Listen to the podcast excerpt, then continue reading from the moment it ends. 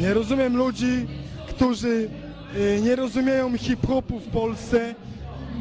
Są to ludzie y, po- Czego oni nie rozumieją? tych słów. No i witamy Was wszystkich bardzo serdecznie w najnowszym odcinku podcastu i tak słuchają tego tylko nasze mamy. Dzień dobry wieczór wszystkim, także naszym E. mamom. Tak, pozdrawiam y, Cię bardzo, mamo. I witam Ciebie, Kamilu, w dzisiejszym wieczorze. Czy jesteś gotowy na godzinę 20-30 wspaniałej zabawy? Nie jestem przekonany, szczerze mówiąc. Aha. No ale no, rozumiem. Nie, nie, jaki mamy wybór? No, ktoś musi tę rozrywkę w Polsce, prawda, w tych czasach trudnych robić, nie? Tak, ko- No. kontynuujemy, no Ciężkie bo jednak brzemię. ludzie siedzą w domach, niedługo będzie można wyjść na boje na 6 osób. Tak? E, tak, tak. Co ty tak, mówisz? tak. Kiedy? E, na starcie maja już zaraz.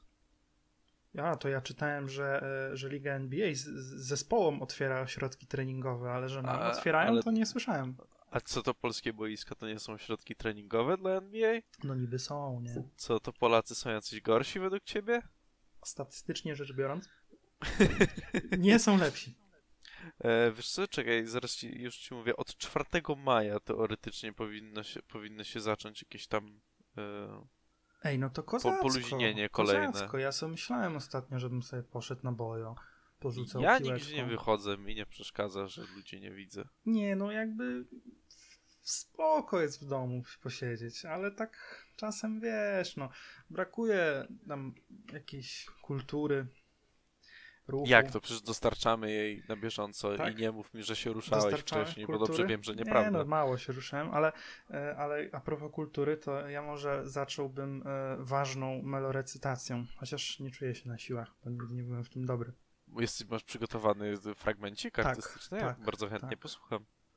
Mogę? E, tak, możesz. Ja wezmę łyka wody? Poczekamy. O jes. Nie, fajnie. Mam nadzieję, że to się nie nagrało. Na pewno się nagrało. W kiepskim świecie kiepskie sprawy, marne życie i zabawy. Są codzienne awantury, nie ma dnia bez ostrej rury. Ojciec biega na bosaka, jest zadyma, jest draka. Nikt nikomu nie tłumaczy, by spróbować żyć inaczej. Są nadzieje i miłości, są zwycięstwa i radości, są skandale i hałasy, natapczanie wygibasy. Choć problemy są kosmiczne, jest tu całkiem sympatycznie. To jest właśnie kiepskich życie. Zobaczycie. Uwierzycie. Dziękuję. E, Ale e, tak jak bardzo mi się spodobało, tak przyznam, że liczyłem, e, że... mm, Że refren będzie pa, pa, pa, pa, Zastanawiałem się nad tym do samego końca. pa, pa, pa, pa, pa, pa, pa.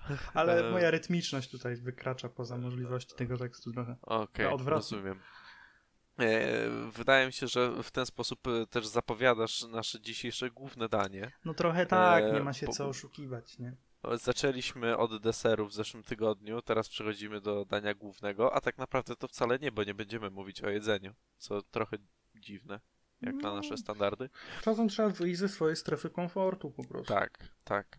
E, patrząc na, na to, że widzieliśmy e, komentarz e, na temat e, e, tego, żeby pomówić o serialach, które warto teraz zobaczyć. E, I, I z jednej strony chcieliśmy coś takiego zrobić, ale z drugiej strony zdaliśmy sobie sprawę, że my tak specjalnie nie oglądamy serialów na bieżąco.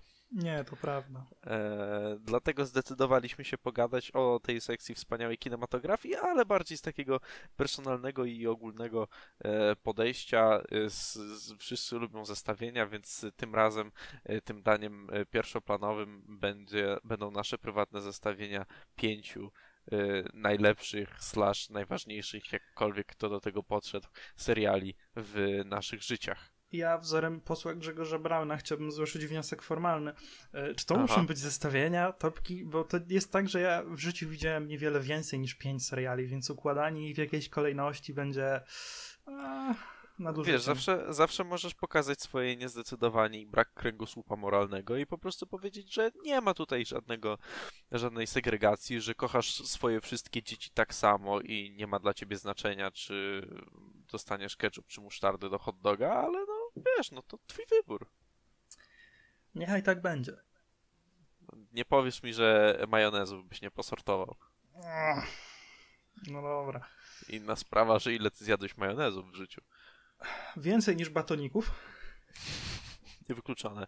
E, mieliśmy całkiem spory odzew e, w kontekście batoników. E, bardzo dużo było skierowany w stosunku twojego em, hejtu na, znaczy hejtu, w sensie przykrych słów, które wypowiedziałeś w stosunku do papity. Czy chciałbyś się jakoś ustosunkować do tego?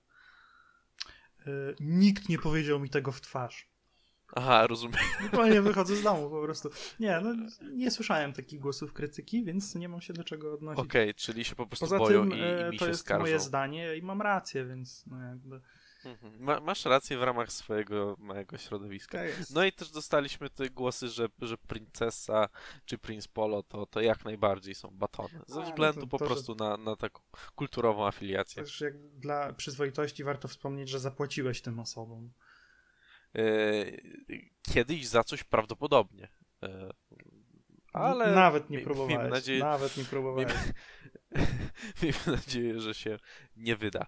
E, dobrze, no to zanim zaczniemy odliczać od 5 do 1, a ty w twoim przypadku, nie wiem, dowolnie, jak ci się układają te cyferki, masz jakieś takie honorable mention, coś o czym chciałeś powiedzieć, ale tak nie, nie, nie, nie czułeś, żeby to, że tak pasowało w pełni, albo po prostu nie wiedziałeś, jak o czymś op- opowiedzieć w No ramach gościu, tego zestawienia? ja się ciebie chciałem zapytać przede wszystkim, jaka jest twoja ulubiona postać ze świata według kiepskich? Moja ulubiona postać ze świata według kiepskich? Tak. Eee, ja myślę, że gdyby miała być e, e, chyba pan Edo, Edzio. Pan Edzio? O, tu Tak. widzę. Oldschoolowy zawodnik. No, wiesz, jakby jest, jest we mnie ten, ten, ten, ten duży, duży fragment. I, no i też wiesz, im, im jestem starszy, tym babka kiepska ma coraz więcej sensu gadanego, nie? E, No, no, może tak, chociaż ja jeszcze bardziej e, podsumowałbym tym, co powiedziałeś, postać pana Badury, który jest moją bezapelacyjnie ulubioną postacią. Mhm. Pan Badura to Rozumiem. jest świat. Kiedy jest odcinek puentowany jego kwestią, to, to jest odcinek przez. To, to jest D odcinek. To jest wtedy Okej, to, co ja okej. lubię No, oglądać rozumiem, na Polsat rozumiem. 2. Albo odpalić sobie na Ipli. Nie, to jest bez sensu. Raz, że tam jest mnóstwo reklam, a teraz można bardzo łatwo oglądać świat według kiepskich, bo raz, że na Polsacie 2, jak zwykle on często y, jest pokazywany, na stacji też ATM, ona się chyba nazywa, i Polsat, nie wiem czy wykupił, czy wszedł we współpracę z Comedy Central i teraz ten drugi kanał Comedy Central to jest Polsat Comedy, czy, czy jakoś tak. I tam poza tymi standardowymi sitcomami, które zawsze lecą, czyli Przyjaciele przez pierwsze pół doby i tam potem co innego, to też dużo odcinków świata według kiepskich tam leci, więc to jak ktoś lubi, a raczej się lubi niż się nie lubi, to ten. Świat według kiepskich? Ja, ja to różnie. No mówiąc. tak, no, ale to warto dawać głos ludziom, którzy nie pojmują tego fenomenu. E, ja myślę, że ty stopasz po, sto, stopasz po cię, cienkim lodzie. Wręcz przeciwnie. E, ale nie no, e, świat według kiepskich trzeba, na, na- niego trzeba trochę popatrzeć z dystansu bardziej. On, on nie może być tak, e, tak konsumowany, tak bezpośrednio z, Co ty za to, mówisz? za On to jest. No, przezabawny, ale nie na całej rozciągłości oczywiście. No tak, no tak, no tak. E, On jest bardzo nierówny, ale przez to te, te, te, te momenty wznoszące mają taki super wydźwięk. To jest jak sól w czekoladowym cieście, wiesz. Ja, ja myślę, że po prostu wiele osób y, nie złapało momentu, a raczej w ogóle nie złapało, jak, jak mocnym to jest y, pastiszem samym w sobie. Że nie jest po prostu komedią o głupich ludziach, tylko Nie, jest, no to jest jest- bardziej tak, pastiszem ogó- ogólnie społeczeństwa polskiego. E, oczywiście nie To będę znaczy- bronić za bardzo kiepskich, bo ja nigdy nie byłem fanem jakimś specjalnym. O, co, E, co my tu robimy w ogóle? Dlaczego się umówiliśmy na ten podcast? ale w- wiesz, jakby... Słuchaj, ja jestem na facebookowej grupie Pośredniawka. tam są takie ananasy, że słuchaj, ja generalnie sytuuję siebie jako względnego fana tego serialu, choć nie tam w całości, bezkrytycznego, ale lubię, znam nawet, ale tam są tak, tacy agenci, że jak rzucisz cytat, to on ci podaje numer odcinka i minutę, nie? A tych odcinków już jest dobre kilkaset. I to nie Ale to- jest tak, że tam to- jest to- to jakaś fabuła, która pozwala ci zapamiętać dokładnie, co się kiedy działo, nie? Mhm, mhm, mhm. Mo, może kiedyś, może kiedyś się zdecyduje, chociaż wątpię, ale ja już bym wtedy był taki, że po prostu od pierwszego odcinka bym leciał i Trochę nie warto od O. pierwszego. Ludzie lubią te pierwsze sezony, ale one są takie mega infantylne. Wiesz, to ocenianie świata według kiepskich jest ściśle związane z, z tą osią rozwoju postaci Ferdynanda Kiepskiego. Bo on w pewnym momencie, on, on, on, to, jest, to jest stała wznosząca, albo raczej opadająca, co bardziej e, sensowne w tym przypadku, bo on od takiego bardzo radosnego, pełnego inwencji wesołka stopniowo staje się coraz bardziej zgorzkniały i ja uwielbiam ten moment gdzieś po środku, kiedy on ma w sobie jeszcze takiej trochę, takiego trochę, trochę cię, łańskiej fantazji takiej. takiego ciętego języka w stosunku do sąsiadów, trochę takie, takie wiesz, em, takiej inwencji, ale jednocześnie już jest dość zgorzkniały i wita sąsiadów e, słowami typu e, ta, bo co? A co mnie to I za to- przeproszeniem główno interesuje? No i To tak jest z tym nie gdzieś- gdzieś- czasem, jak gdzie- się... o, jak tak, ale to, to, nie, to nie to, żebym cytował serial. E, to, to, to lubię to połączenie. Tam gdzieś po środku, w tych odcinkach pomiędzy 200 a 300, czy tam 200 a 350, tam gdzieś jest ten złoty środek dla mnie. Tam gdzieś siedzisz i tam ci wygodnie. Mm, bardzo. Rozumiem, rozumiem. E, czy, czy on jest gdzieś twoim zestawieniem dzisiejszym? Czy tak po prostu Będę tak bardzo luźno rozmawiał z tobą na temat seriali, O, o. bo ja na temat seriali nie mam za dużo do powiedzenia. Okej. no bardzo to- to możliwe, ja że mam- widziałem w życiu dużo więcej sitcomów niż seriali, ale to też bardzo dawno. No wiesz, no na- nadal seriale, nie? E, ja, ja tylko jakby aplikowałem tutaj fabularne, nie, nie, nie, nie, jakby Mhm. nie decydowałem się na jakieś programy telewizyjne. E, no, no klasycznie muszę wspomnieć, jak, jak to przy naszych rozmowach, e, bo mm, o, o, o jednej animacji, która wywarła na mnie bardzo duży wpływ, czyli na Chojraku, tchórzliwym psie, e, który był tak, tak, tak ważny, że ja przez około 20 lat swojego życia myślałem, że Chojrak to osoba, która się boi, a nie, nie która jest odważna. Ja też, ale ja, ja też, totalnie. To, to, Zostałem słowo, to słowo zostało w ogóle... Mhm. Albo i, albo i 20, 22 lata? nie, bo Nie, w pewnym momencie Agata mi po prostu powiedziała, że ale ty wiesz, że, że, że to nie znaczy to. że to było przewrotne, rozumiesz? No, tak, e, więc e, no to no, trochę się zdziwiłem. E, w każdym razie, no, e, za każdym razem e, w, w, wspominam, że tak naprawdę nigdy nie obejrzałem, wiesz, wszystkich odcinków, czy nie oglądałem ich po kolei, się nie ale jednak to, jaki wpływ to miało za, za, za dzieciaka, e, ten, ten właśnie element horroru, e, kampu, postmoderny, e, takiej oryginalności dźwiękowej, bo on był bardzo dźwiękowo oryginalny e, i w e, ścieżce dźwiękowej Tak, em, mhm.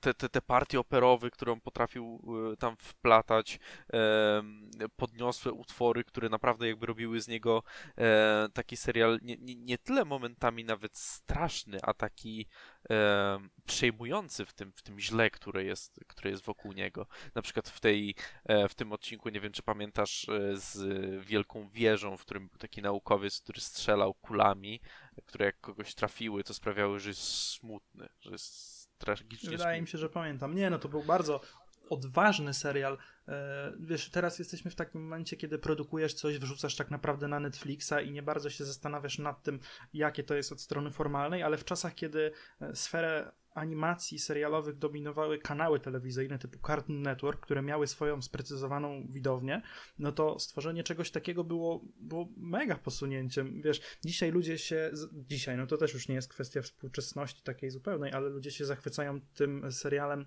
Adventure Time, dobrze mówię? Mhm, Że jest taki nowatorski, taki ciekawy, ale, ale Chojrak, tchórzliwy pies, to było coś. Tak. To było coś, to było w dobie animacji, które były no bardzo generyczne i, obliczone na to, żeby się dobrze oglądały i dobrze zapamiętywały. Chojrak, tchórzliwy pies to to było coś tworzone... Te momenty, te momenty CGI, Tak, no dziwne, były niesamowite. e, mieszanina stylów. Wiesz, widać, że ktoś robił kreskówkę nie tylko po to, żeby sprzedać zabawki, nie? Ktoś, Tak, ktoś, tak, ktoś tak, lubił robić, tworzyć rzeczy. I no, to, to, to było to. Ja nie, Nie myślałem w ogóle o kreskówkach, tak rozmawiając o serialach. No ja, ja no, też tylko tak pomyślałem, że to, to akurat gdybym się miał cofać No, mocno. było kilka takich rzeczy, to, ale to już rozmawialiśmy o tym niejednokrotnie. Chojrak, Tchórzliwy Pies, e, jakiś Samurai Jack, nie wiem, tego, tego Tak, typu tak. rzeczy, tak. które, które po latach nie straciły na jakości, kiedy ty masz już 23 lata i, i, i wrócisz do tego, nie? E, e, nie wiem, czy wiesz, ale była kiedyś e, próba, pomysł zrobienia nowego, e, nowego Hojraka. W 2014 pojawił się taki pilot e, wersji CGI Hojraka. No ale dzisiaj dzieci się już nie boją. E, też stworzony przez Johna Dilworta. On się nazywał The Fog of Courage. Courage? Jezu, The Fog of Courage. Jak, jak, jak rozmawiałem na, na, na podcaście, to nagle nie umiem wymawiać rzeczy po angielsku. E, Mgła Chojraka. E, ja nie miałem okazji tego obejrzeć, ale, ale chyba się, się spróbuję, bo jakby dopiero przygotowując się do tego odcinka, to znalazłem, że coś takiego istnieje, a to, a to bardzo ważne. Ciekawe, ciekawe. A dzisiaj, żeby przestraszyć ludzi, to chyba trzeba czegoś pokroju. E, jak się nazywał ten YouTube'owy projekt z czterech odcinków, taki po, pokręcony? A, Don't br- Hug Me, I'm Scared. Tak, tak. tak. E, on był chyba sześciodcinkowy, Sześcio ale może to być. rzeczywiście robiło, robiło swoje. Ogromne robiło swoje. wrażenie. Uff. E, Tak, jeśli, jeśli nigdy nie mierzyliście się z Don't Hug Me, I'm Scared, to... To, To, najpierw no, może- obejrzyjcie, a potem obejrzyjcie analizę tego na YouTubie, żeby przestraszyć się jeszcze bardziej. Tak, tak. Jeszcze tak, bardziej. Tak, rzeczywiście. Ja, ja po analizie oglądałem... Po analizie nie da oglądałem się tego już znowu obejrzeć. Nie da się. I naprawdę było Bo niedobrze gorzej, bo dużo gorzej. Aż mi Tak. przeszły ciarki teraz. Em, a Ja się nie lubię bać w ogóle. Jakby nowego, jakby nowego projektu. Rok Mm. temu wydaną. Nie, chyba nie miałem okazji tego Powsta widzieć. powstał taki filmik 30-sekundowy, który się nazywał Wakey Wakey, e, który zapowiadał mm, jakby no, następne, następne przygody teoretycznie, nie? Tylko nie wiem, co się dalej potem z tym stało. No nie wiem, nie wiem. Kibicuję mocno, bo to było bardzo intensywne. Okej, więc y, Kamil, piąte miejsce, bo już e, bardzo mi się przyjemnie rozmawia, a mam już 18 minut na, No i nastukane dobrze, no tam będziemy jakieś cyferki, jak się fajnie rozmawia. No Rafał, no proszę. A, rozumiem, rozumiem, E, przepraszam. Tak, to a przepraszam. propos, tam już abstrahując od cyferek, jeśli chodzi o takie seriale, bo mówiliśmy wcześniej o tym, że coś można obejrzeć, czy w internecie, czy gdzieś, to, to, to musiał się pojawić temat Twin Peaks. Mhm. To bardzo ważne, żeby o nim wspomnieć, y, bo już bardzo niewiele czasu pozostało na obejrzenie tego serialu. On y, za kilka dni y, wypada z oferty HBO Go. Tak, ale wypadają pierwsze dwa. No, czyli to, co potencjalnie jest dla sezony. większości interesujące, nie, nie No, oszukujmy się. Tak. Więc e, tam mój brat się ogląda, jak zobaczył znowu i, i, i jest na tyle mało czasu, że on mi mówił wczoraj, że będzie musiał oglądać przynajmniej pięć odcinków dziennie. Więc e, no, jak chcecie sobie odświeżyć, to nie mam dobrych wiadomości. Czyli co, jest na twojej liście? Nie no, zdecydowanie. I to nie tam, że piąte, to raczej gdzieś wyżej. Aha, rozumiem. Sensie- Czyli e, uznajesz się za fana. No, zdecydowanie, zdecydowanie. No to, to powiedz coś po Twin Peaksowemu. Psycha, siadza. Faster, co ty mówisz? Psycha, siada. Wow. Słuchów narobił najlepszego. No, nie no, jestem no jeszcze tak dobrze. biegły, jakbym chciał. Możliwe, że mało kto zrozumiał. Okej, okej. e, Dobra, take it away. Mów o Twin Peaks, bo ja ostatnio też obejrzałem. Ja e, wiem, ja wiem, Wszystkie dlatego trzy sezony. e, tobie by się lepiej mówiło, bo jesteś dużo bardziej na świeżo. Ja jednak mimo wszystko, po, pomimo faktu, że widziałem to dwa razy, to, to widziałem to jednak dosyć dawno. E, Mhm. A ja e, w ogóle nie jestem dobry w uporządkowanym opowiadaniu o rzeczach, dlatego pracuję przed mikrofonem od czterech lat. E, Ale właśnie wbrew pozorom ludzie chcą cię słuchać, wiesz? to jest Lubię cię. bzdura. Kompletna bzdura, nie? No, Peaks, no, serial Davida Lyncha autorstwa i Marka Frosta. David Lynch to jest reżyser znany z niesamowitych filmowych abominacji i bezeceństw, w pozytywnym tego słowa znaczeniu, rzeczy niezrozumiałych e, i, i bardzo no nietypowych od strony wszelakiej, paranormalnych w swojej treści i konwencji. No i Twin Peaks to jest takie zderzenie tych wszystkich e, meta jazd Davida Lyncha ze stylistyką e, klasycznego, małomiasteczkowego serialu, e, który to element oczywiście wniósł Mark Frost jako współtwórca. E, To jest serial, no nie wierzę, że to jest fabuła, którą trzeba w ogóle przybliżać komuś. E, Serial o morderstwie młodej dziewczyny z miasteczka Twin Peaks, które znajduje się w północno-wschodnich Stanach Zjednoczonych w lesie. E, Żeby rozwiązać zagadkę jej morderstwa, do miasteczka przyjeżdża agent FBI Dale Cooper, który jest na tropie wszelkich paranormalnych wydarzeń, które otaczają całą tą tajemnicę morderstwa. No i w latach 90. y, to był big deal generalnie. Kto zabił Palm- Palmer, czyli tą dziewczynę, która została zamordowana. To Tak. był jeden z takich seriali, które w popkulturze zapisały się ogromnymi zgłoskami.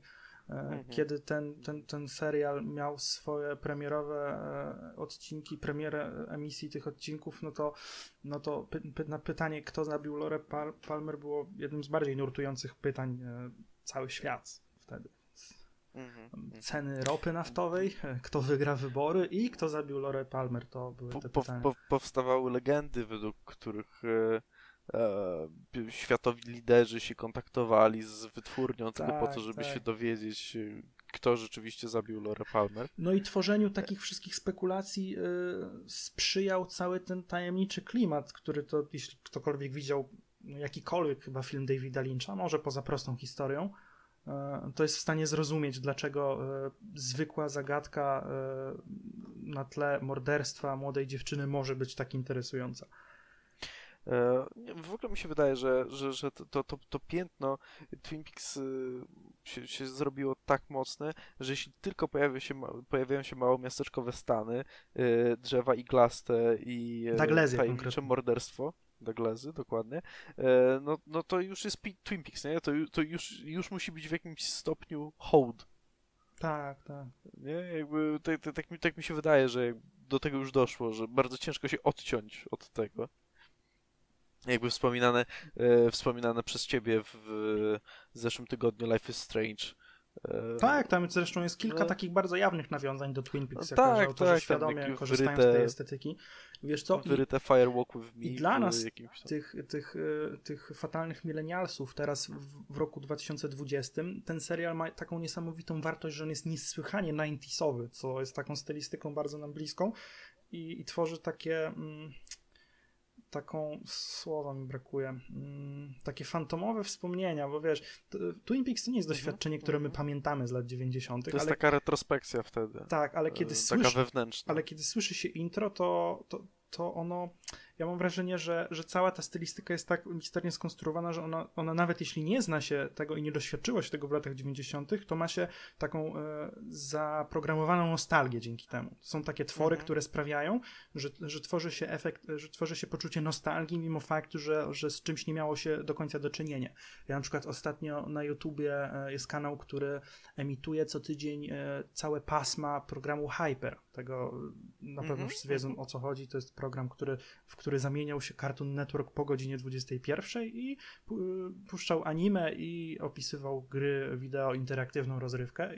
Że oglądając to, pomimo, że ja nie miałem dużo styczności z tym i jak słyszę pewne motywy muzyczne stamtąd, czy, czy intra do, do anime, których nigdy nie oglądałem, które są tam prezentowane, no to tworzy się we mnie jakaś taka fantomowa nostalgia za czymś, czego nie przeżyłem. To jest, to jest strasznie Mhm. ciekawe zjawisko. Mam nadzieję, że ktoś się kiedyś zgłębił i, i napisał coś o tym, bo, bo Na ostatnio- pewno, oczywiście. Ja bym ci interesuje. powiedział, kto to zrobił, gdybym bardziej uważał na zajęciach, y, na widmontologii. Ale nie, nawet, nawet mam, nawet niedawno czytałem parę, parę, parę tekstów y, mniej więcej oscylujących wokół tego tematu, chociaż mniej skupiających się jakby na odbiorcy i na jego nostalgii, tylko bardziej na, na, na samym dziele. Mhm. Y, Ale rzeczywiście, e, jakby przyznaję Ci rację, Twin Peaks tworzy to takie wrażenie nostalgii, acz dla mnie ono jest, y, prze, przez to, że jakby to jest nostalgia e, czegoś nigdy nie przeżytego, e, czegoś, czego nigdy nie przeżyłem, jest dla mnie dosyć niepokojąca. Jakby ja, ja czuję jej fałszywość. Aha, ale niepokojąca, e, bo już chciałem powiedzieć, że słowo niepokojący, że jeśli to jest dla ciebie niepokojące, to jest to wartością dodaną, bo, bo taki ten serial przy ma Twin być. Peaks, ale rzeczywiście. Jakby przy Twin Peaks jak najbardziej. No, to, to, to, to, to tam świetnie się odnajduje. E, dlatego ja jak najbardziej też lubię ten serial. Co prawda nie ten sezon e, po latach, nie, nie Twin Peaks The Return. E, On akurat nie znika z HBO Go, więc masz jeszcze się z nim szansę polubić. e, tak, ale chyba już e, zakończyliśmy naszą. Ostatnio naszą pojawia, pojawiają się relację. plotki o tym, że czwarty sezon może być w realizacji, aczkolwiek to chyba, chyba są plotki. Znaczy, nie no, wiesz, po prostu jest. David Lynch nie wyklucza tego, że mógłby powstać. Tak, tak, tak. To zostało odebrane w nagłówkach jako zapewnienie, że tak, jest już prawie gotowy. Mhm, mhm. No, jak, jak zwykle wszystko jest e, rozmuchiwane. No ale e, no, trzeba przyznać, że jednak Twin Peaks po prostu stało się swego rodzaju estetyką. Tak, tak. Jakby tak. samą w sobie. Jest jakby nurtem praktycznie rzecz biorąc. No, nie, nie da się ukryć. Z, z którego dzisiaj, jak sobie tak pomyślę, to chyba najbardziej cenię właśnie muzykę. Muzyka była tego, sroga, jak- to prawda. Tak, co tam, co tam Badalamenti e, zrobił, Jak to się- ja nawet nie. Jak się na to spojrzało, tak na pierwszy rzut oka, na większość scen, to one wyglądały jak coś, y, co mogłoby być klasycznym serialem z lat 90., ale z oprawą dźwiękową tworzyło to pewien dysonans. Mhm, mhm, mhm. Ja ci powiem, że ja personalnie jestem e, największym fanem e, pilota. Pierwszego odcinka, najpierwszego, który trwa tam Pilot półtorej jest godziny. świetny, to prawda. No, on fantastycznie zarysowuje całą tę historię i wprowadza. Tak. Tak. I ten straszny klimat, i to fantastyczne ujęcie em, w stronę pokoju Lory Palmer z dołu klatki schodowej, Oj, które tak. jest Oj, przerażającym tak. Nie masz pojęcia dlaczego. Nie, nie wiem dlaczego. Jakby ono, to ujęcie włącza we mnie dziecięcy przestrach przed wejściem na górę po coś. Po, Tak. Tak, tak, tak. Tam jest, tam jest zresztą dużo takich kadrów. No, no, no David Lynch tam akurat geniuszem zabłysnął w tym serialu. Tworzy kilka takich obrazów, które są bardzo niepokojące, zupełnie nie wiadomo dlaczego. I to, to jest chyba najstraszniejsze, kiedy boisz się czegoś i tak naprawdę nie masz nawet specjalnie pojęcia dlaczego. Tak, tak. No najbardziej zapamiętam te, właśnie rzeczywiście kat z tym, z tym majtającym się wentylatorem, czego tam nazwać. E, no, za, za, za to na pewno się, się należy szacunek. A po tym, co się stało z tym trzecim sezonem. E, Był bardzo interesujący. No, Wiesz, no, jeśli ktoś oczekiwał tego samego, to na pewno się rozczarował, ale, ale też... e, ja nie oczekiwałem tego samego, ale, ale em, już nie chcąc właśnie nikomu spoilerować, to, to te pewne wątki zostały poprowadzone zdecydowanie zbyt długo i zostały O, to rozłożone. jest bardzo slow cinema, niestety- jeśli można tak powiedzieć o serialu. Znaczy, to nie jest slow cinema, to jest Momentami. slow rozwój fabuły, No. tak bym to nazwał. No On tak, formalnie nie jest slow, tylko po prostu bardzo wiele rzeczy do niczego nie prowadzi. być może masz rację. E, no ale dobrze, żebyśmy się nie, nie, za, nie, nie zostali w Twin Peaks, mimo że wiele osób z pewnością bardzo by chciało, bo rzeczywiście o, o, o tym seriale to można mówić godzinami i są tacy ludzie, którzy analizują odcinki po odcinku. E, tak jak jest też ta analiza Twin Peaksowa, legendarna, trwająca ile? 4 godziny 4,5 ponad? czy no ponad 4 w każdym razie. 4,5. E, Obejrzałem po prostu pierwsze 20 minut i rzeczywiście jestem chętny obejrzeć całość. Tak, tak, ja też że- kiedyś się za to wziąłem tak, tak na chwilę i, i fajnie by było zrozumieć o co tam chodzi tak naprawdę, ale może Możesz trzeba mieć 4 umówić godziny. po prostu na... Możesz jeszcze umówić na wspólne obejrzenie. tak, w tych czasach Tego. zdecydowanie jest to najlepszy pomysł. No tak, ale ogólnie rzecz biorąc, żeby do tego podejść. Tu pamiętam tylko, że mnie denerwowała prowadzącego e, maniera tego, jak e, Davida Lyncha udawał, kiedy, kiedy czytał jego wypowiedzi. Z jakiegoś powodu fani Davida Lyncha mają tę e, naleciałość do tego, żeby kopiować jego głos. Fani Davida Lyncha są najgorsi. Ja też z facebookowych grupek Są- to... To, Są bardzo ciężcy w obyciu. to, to byłem, byłem, jestem chyba cały czas, nie wyszedłem stamtąd na grupie Twin Peaks Polska. Uff, ale tam jest ciężko. O, jest, jest, jest. Kiedyś właśnie na tej grupie kłóciłem się z jakąś użytkowniczką o tym, że świat według kiepskich jest. jest no nie, nie, nie napisałem jej, że jest lepszy niż Twin Peaks, bo też tak nie uważam, ale na potrzeby dyskusji fajnie by było jej tak napisać, chociaż tam naprawdę ludzie są bardzo wczuci w to, co się tam pisze, nie? więc A, chyba pamiętam, bym nie ryzykował. Mhm, mhm. Jestem w stanie zaryzykować stwierdzenie, że fani Lyncha są zdecydowanie gorsi od fanów Tarantino. I od fanów świata według kiepskich. Tak, No, tak. bardzo z A góry należę traktują do wszystko. jednego z tych jednego z tych e, zestawień. E, dobrze. no to tak, mamy, mamy jedno twoje miejsce za nami. No, Bardzo to jeden, jeden minus tego, że teraz nie jesteśmy w radiu, Może nie Oprócz przerwy że- muzycznej, nie? że nie, że nie możemy puścić jakiegoś, jakiegoś fragmentu. No, możemy Przepraszamy. link co najwyżej, ale to nie, trochę nie to samo. Tak, to nie to samo. Można Przecież zrobić playlistę na Spotify, no, ale to O, play, playlisty tego, te, tego odcinka, ale wiecie, możecie sobie puścić w tle jak najbardziej. I Możemy wtedy zrobić nasz... playlistę tego odcinka. Można, rzeczywiście. Jest, jest, jest tu dużo, dużo elementów, które można by wstawić. W każdym razie, patrząc jako na, jako na podcast, to no to wiecie. No nie możemy. Przepraszam. No, Że rozmawiać, to... Tak, tak, tak. Dobra, no to e, moim piątym miejscem będę, wydaje mi się, tak basic, jak tylko mogę być. E, Tak samo jak Twin Peaks jest bardzo łatwo oczekiwane, tak, tak u mnie dwa, dwa miejsca z tych, z tych zestawień piątki jest, jest super basic. E, No to najpierw moje miejsce piąte, czyli Gra o Tron.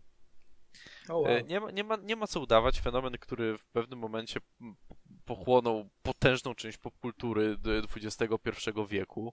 E, W okolicy sezonu piątego czy czwartego e, hype ogólny na, na grę Tron był niesamowicie potężny i, i sam serial był w, bodajże swoich najlepszych momentach, chociaż chyba wolałem ten, te, te, te, te, zaraz pierwsze sezony.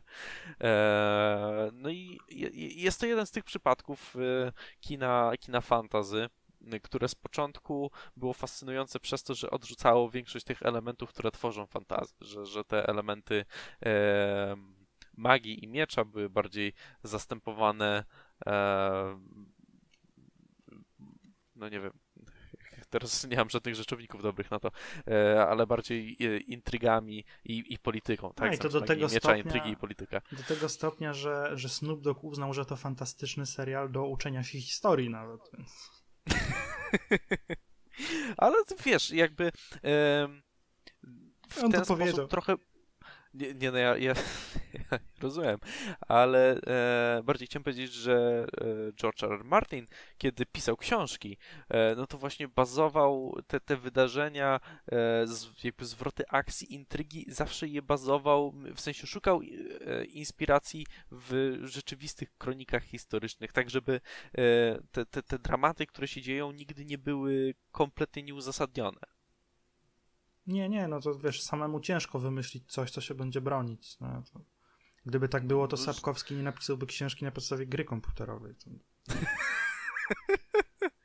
Em, I, I w przypadku Grotron, no niestety, no jeszcze, jeszcze pierwszy sezon był również pisany przez, przez, e, przez Martina, e, ale z czasem e, seriale zaczęły przeganiać książki i, i to był moment, w którym serial zaczął wyraźnie dołować, co, co, co, co, co widać nie tylko po, po ocenach krytyków, ale też i po po prostu o- o- odbiorze publiczności, która była coraz bardziej poirytowana twórczością scenariopisarską Beniofa i Weissa, którzy kierowali serial, wydaje się, trochę nie te rejony, w, jakich, jakich ludzie oczekiwali, mimo że w ostatnim e, odcinku szóstego sezonu dostarczyli no, jednego z najlepszych, wydaje mi się, w ogóle odcinków, e, jakie kiedykolwiek widziałem w telewizji. E, ty, Kamil, nie oglądałeś gry No, ani praktycznie w odcinka. ogóle, nie? Nie?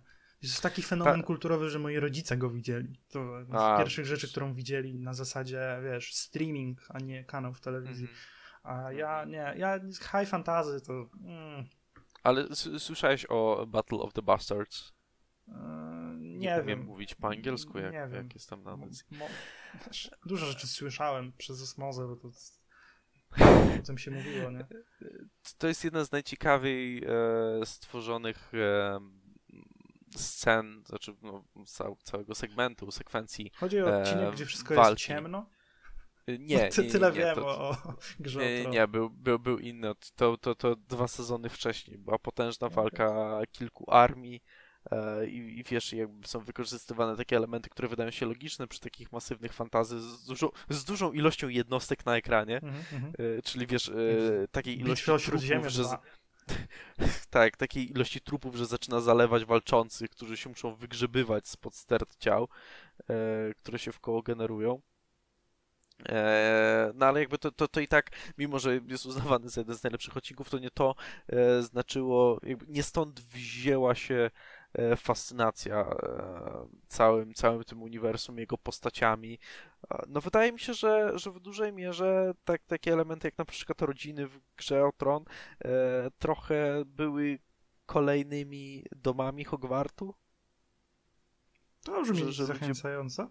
Zaczęli trochę tak na to patrzeć, w sensie, wiesz, kupować koszulki z, z konkretnych domów, nie? W sensie, tak jakby ludzie mają e, rzeczy, wiesz, z Gryffindoru na przykład, czy z Mhm. No to ludzie sensie, mają rzeczy Umówmy z się, Rafał, rodziny jak Starków. masz 23 lata i masz szalik Gryffindoru, to zostań w domu rzeczywiście. Tra- Traktujesz mnie poważnie, ja, ja, ja rozumiem. Ja nie mam. Czy chciałbym mieć? Pewnie. Szczeg- szczególnie, że teraz jestem w trakcie oglądania e, ponownego Czaisz jakby, czaisz jakby w Polsce było tak, że wychodzisz na ulicę w szaliku Hufflepuffu i podbija do ciebie banda 13-latek i mówi E, Ściągaj to! gościu, Jakie masz hasło do dormitorium? i machają różdżkami. Słuchaj, no ja jeszcze mam e, gdzieś. A nie, moja siostra mi złamała. E, miałem różdżkę taką. Taką z e, szachów? kupioną. Tak, taką z szachów, No. co miała magnetyczną Tak, końcówkę. tak, wiem, były, były takie bajery. Mm, to, był, to, to był ten moment. To jak były gadżety to pod- do, za drogie do zbierania nawet dzisiaj, a te kilkanaście lat temu to, to musiały być horrendalne pieniądze. No ja, ja, no ja dlatego kupiłem. Znaczy ja oczywiście, rodzice moi kupili tylko, e, tylko pierwszy tam. No właśnie, ten, to e, jest, to jest w ogóle klasyka zbieractwa, nie? To pierwszej Mhm. dekady XXI wieku.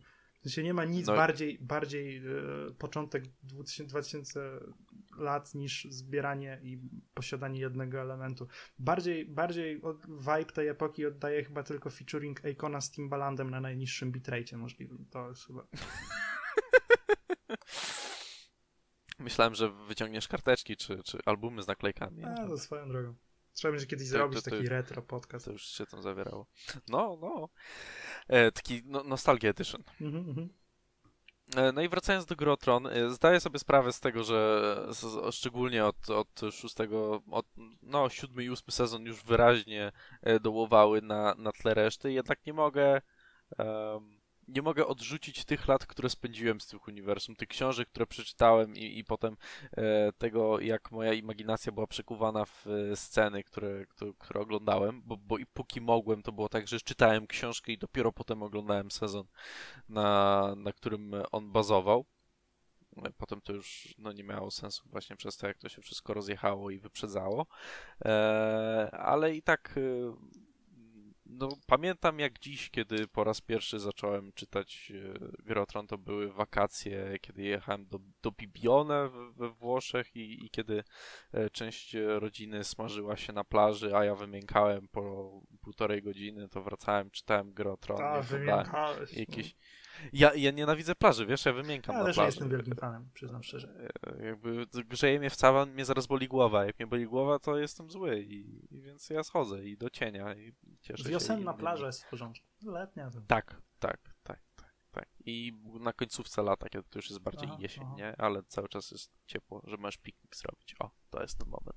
Więc piąte miejsce, y, gra o tron. Bardzo Y, fajnie, dziękuję bardzo. bardzo. fajnie. Bardzo się cieszę. Z, w imieniu wszystkich fanów high-endowego opowiadania o machaniu mieczem. Y, Yy, Nie, Machaniu Rafał, mieczem umówmy i- się. Ten podcast jest grą o sumie zerowej. Nie może być tak, że się zgadzamy i y, w zgodzie e, e, tutaj rozmawiamy i debatujemy. Po prostu jeden z nas musi mieć rację, a drugi przegrać. To jakby ja muszę wbić wtedy Mhm. swoją szpilkę fantastycz, e, fantas, fantastyczne, wręcz przeciwnie, E, estetykę fantazji. A jaki zadowolony z siebie No. jest. Nie, nie, nie. Ale, ale myślę, że nie zdenerwujesz mnie tak jak pod koniec zeszłego Na odcinka. pewno, nie, to już, już y, poziom, do którego nie będę w stanie nigdy dobić. Powiem ci, że gdybym był bardziej lotny intelektualnie, to biada tobie, bo ten podcast byłby fatalnym pościgiem za puentą, y, ale mi się trochę nie chce i nie umiem. No dobrze, dobrze, leć, wiesz, y, do brzegu, dzieciaku. No, no dobrze. Nie, no z takich seriali, o których muszę powiedzieć, bo rzeczywiście były w jakiś sposób istotne dla mnie, no to pewnie wiesz. y, oczywiście, że wiesz. Ja dużo rzeczy wiem. No, niestety. E, To Bojack Horseman to jest serial Netflixowy, który skończył się niedawno i to tak rzekomo ostatecznie po siedmiu sezonach? O, nie pamiętam chyba nawet, ile było dokładnie sezonów.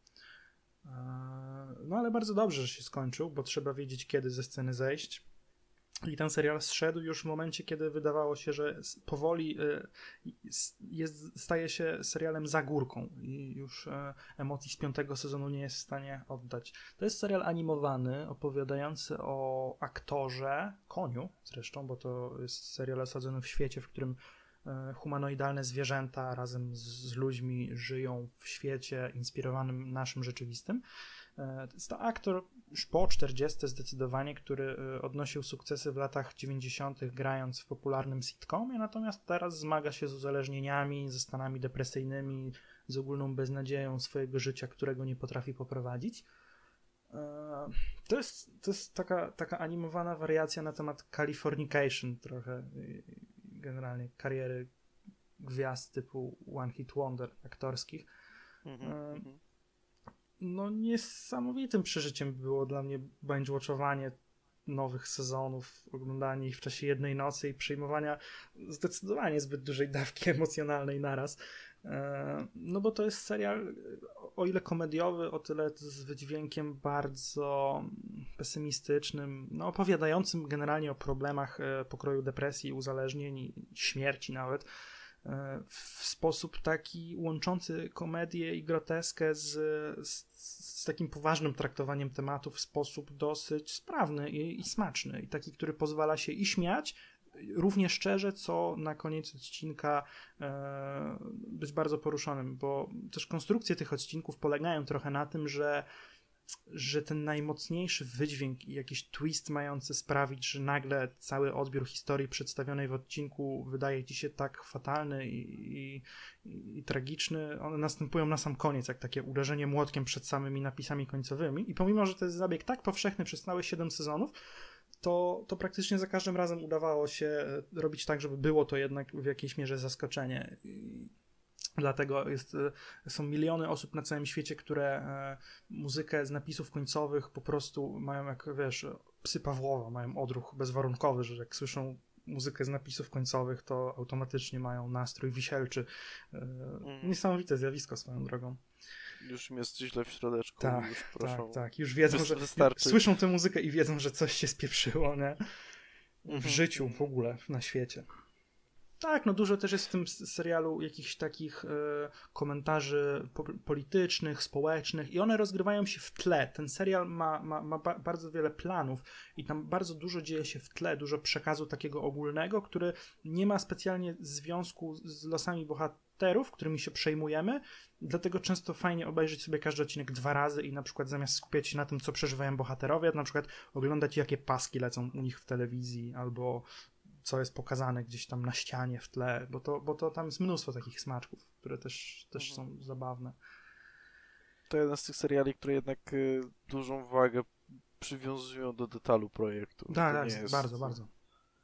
e, jakby ten, ten element tego, wydaje mi się, że ten element sławy, który, który e, zebrał serial, pozwolił mu też na taką większą swobodę przy tym. Tak, tak, no, no mogli sobie pozwolić na duże, bo w pewnym momencie byli takim najbardziej chyba flagowym projektem Netflixa. Wydaje mi się, że był taki moment, kiedy Netflix, kiedy ten Bojack Horseman był takim koniem pociągowym trochę te, tej platformy. E, Myślałem, że byłeś czarnym koniem. Nie, szukałem oklasków trochę. Pff, coś chciałem powiedzieć. Nie no, świetny serial. Eee, Cały czas Bo- chcesz coś powiedzieć, dlatego mówisz. to prawda. Bojack Horseman to jest postać generalnie.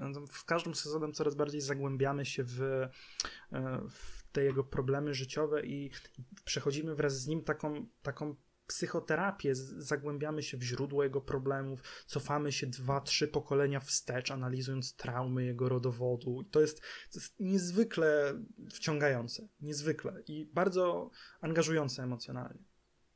Bardzo. Dziękuję dla ciebie, Kamil. Dziękuję. Wow, jakby jesteśmy dopiero po, po jakby trzech z dziesięciu. Jeszcze mamy następne tematy, a już 45 minut tam Ty byś cyknęło. ciągle mówił. Ja nie wiem. Ja bym, ja bym ciągle mówił, ja bym ciągle gadał. Okej, więc, więc szybko, żeby nie przedłużać. No, Ostatnio to już byliśmy praktycznie skończeni z, z tymi, z batonami chyba no, na to prawda, etapie. batony są krótsze. Tak, Poza piknikiem. je- Piknik jest bardzo długi. Bardzo. E, no to tak, na, na moim czwartym miejscu jest e, jeden z tych e, seriali, który kształtował moje poczucie humoru.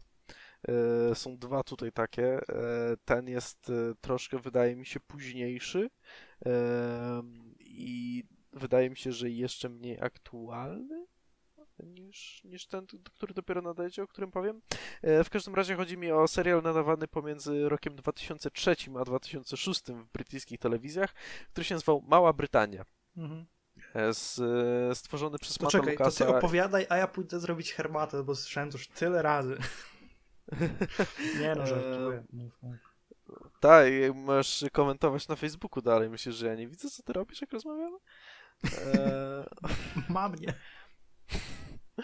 Matt Lucas i David e, Williams e, stworzyli czterosezonowy, czterosezonową satyrę na całe społeczeństwo brytyjskie, które komentuje w, mm, w ramach e, sketchy. Jakby każdy z odcinków podzielony jest na kilkanaście sketchy z e, postaciami, które się pojawiają raz po raz kolejny w odcinkach, czasem e, dwa razy w jednym, w jednym samym odcinku. I, i poprzez no, wieloraką, często wulgarną i bardzo prostolinijną parodię no, próbuje dotknąć istoty części rzeczy brytyjskich, e, wyśmiewając je do stopnia, w jakim tylko mogą. Jakby wszystko rzeczywiście e, zbierali z, z doświadczenia, e, z, z tego, jak, jak, jakie osoby spotykali po drodze. No, ich takie najbardziej rozpoznawalne postacie no, były rzeczywiście inspirowane osobami, które, które jakoś, jakoś e, weszły im w drogę. Też się zdarzało tak, e, o czym e, pamiętam, że Matt Lucas opowiadał na jednym z wywiadów, że kiedy podpisywał rzeczy na Comic-Conie, to ktoś powiedział, o, o, ty, ty, ty, pa- pan jest przebrany za, za tę osobę i tę osobę, w sensie jeden z fanów, który podchodził po podpisanie. E, za, za postać e, Lou, czyli takiego dosyć niezręcznego typa w długich, przetłuszczonych włosach z okularkami, krzywymi zębami, w jakimś tam pod spodem mm, pseudosportowe polo, e, który przychodzi po autograf. E, no, mówi, nie, wcale nie, wcale się nie przebrałem. A to, to za kogo pan tu jest? No, to pan tak śmiesznie wygląda, ma te wszystkie rzeczy za, za nikogo. E, więc to rzeczywiście zawsze by te, te ch- chcieli w tym wszystkim znaleźć e, esencję brytyjskości i do pewnego stopnia mi się wydaje, że się udało. E, z perspektywy dzisiejszej pewna prostolinijność i, i właśnie wulgarność i taka no niepoprawność polityczna tego, tego serialu momentami może męczyć albo wprowadzać w dyskomfort. E, co, co jakby otwarcie przyznaję. Jednakowoż to był dla mnie na tyle też e, ważny element e, dorastania, że ciężko by mi było e, przez to jakby odrzucić jakby w ogóle myślenie pozytywne na temat tego serialu. E, Mimo wszystko uważam, że to fantastyczny kawałek zabawnego, bardzo stresowującego bry, takiej ostresowującej brytyjskiej kopalni e, nawiązań. E, Ja, ja się ich kultury uczyłem między innymi poprzez to, jakby to, to z e, nawiązań, które się pojawiają w tym serialu, ja potem szukałem o co chodzi, dlaczego i, i powoli sobie rozwijałem tę te, te siatkę brytyjskiej kultury, która jest mi tak bliska i którą tak lubię. No to jest bardzo uniwersalne, co powiedziałeś w ogóle o sitcomach. Tak, do pewnego, do pewnego stopnia tak. Znaczy tu z naszego punktu widzenia, naszej czasoprzestrzeni, kiedy my konsumowaliśmy te sitcomy, bo ja też mógł powiedzieć o wielu sitcomach, e, które oglądałem kiedyś namiętnie i mógłbym bardzo wiele podsumować w ten sam sposób. No tak, no tak, musiałbym, musiałbym wtedy, nie wiem, przedsta- przedstawić konkretne postaci, tak, Nie, żeby, no, żeby to się...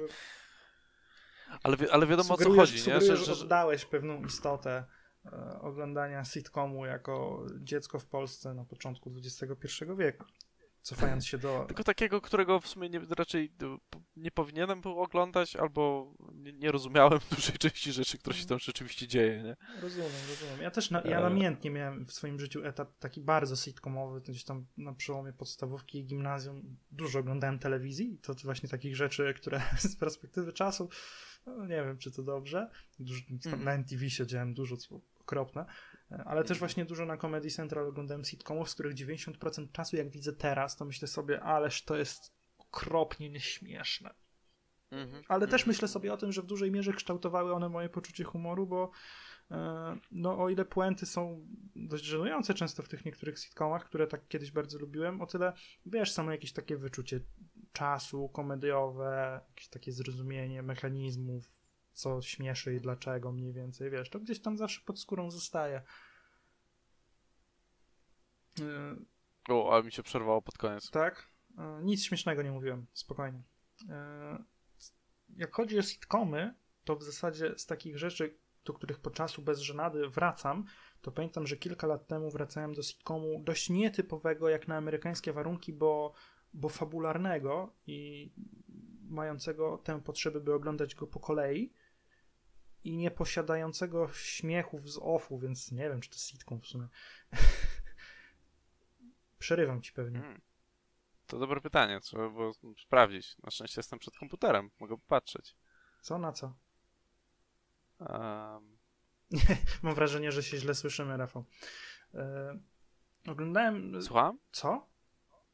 Wow, i, i, be, be, ostatnia, ostatnia minuta, jakby nagrywamy swoje em, wokale osobno, więc jakby wszyscy słuchacze usłyszą, o czym ty mówiłeś, i wszyscy usłyszą to, o czym ja mówiłem, ale czy my będziemy z tego mieli spójną konwersację w tych, Oby nie. tych, tych dwóch, dwóch minutach prawdopodobnie, prawdopodobnie nie. Wiesz co, nie wydaje mi się, że- żeby elementem e, takim, e, który, którego wymaga sitcom jest śmiech z puszki. Nie? Ja, bo ja nie powiedziałem tytułu jeszcze. Chorzy doktorzy. Scraps.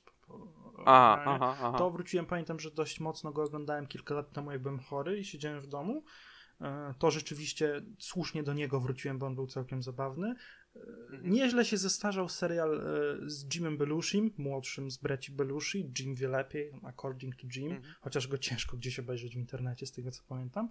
Ale z takich rzeczy sitcomowych, no to, no to na polecenie zasługuje serial Louis z niesławnym ostatnio Louisem C.K. w roli twórcy i głównego aktora.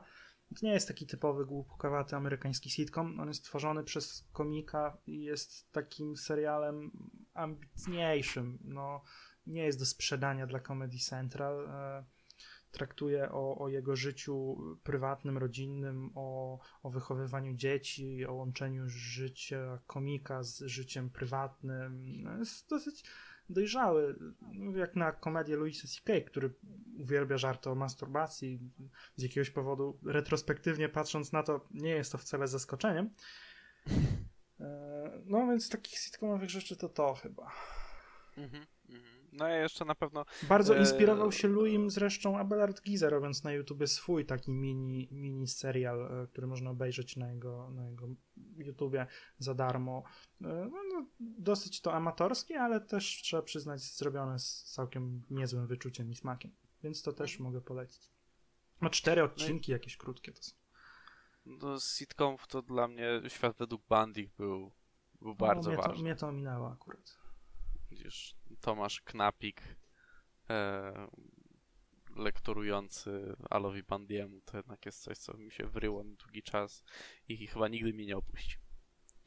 E, no dobrze, Kamil, e, słucham twojej następnej propozycji.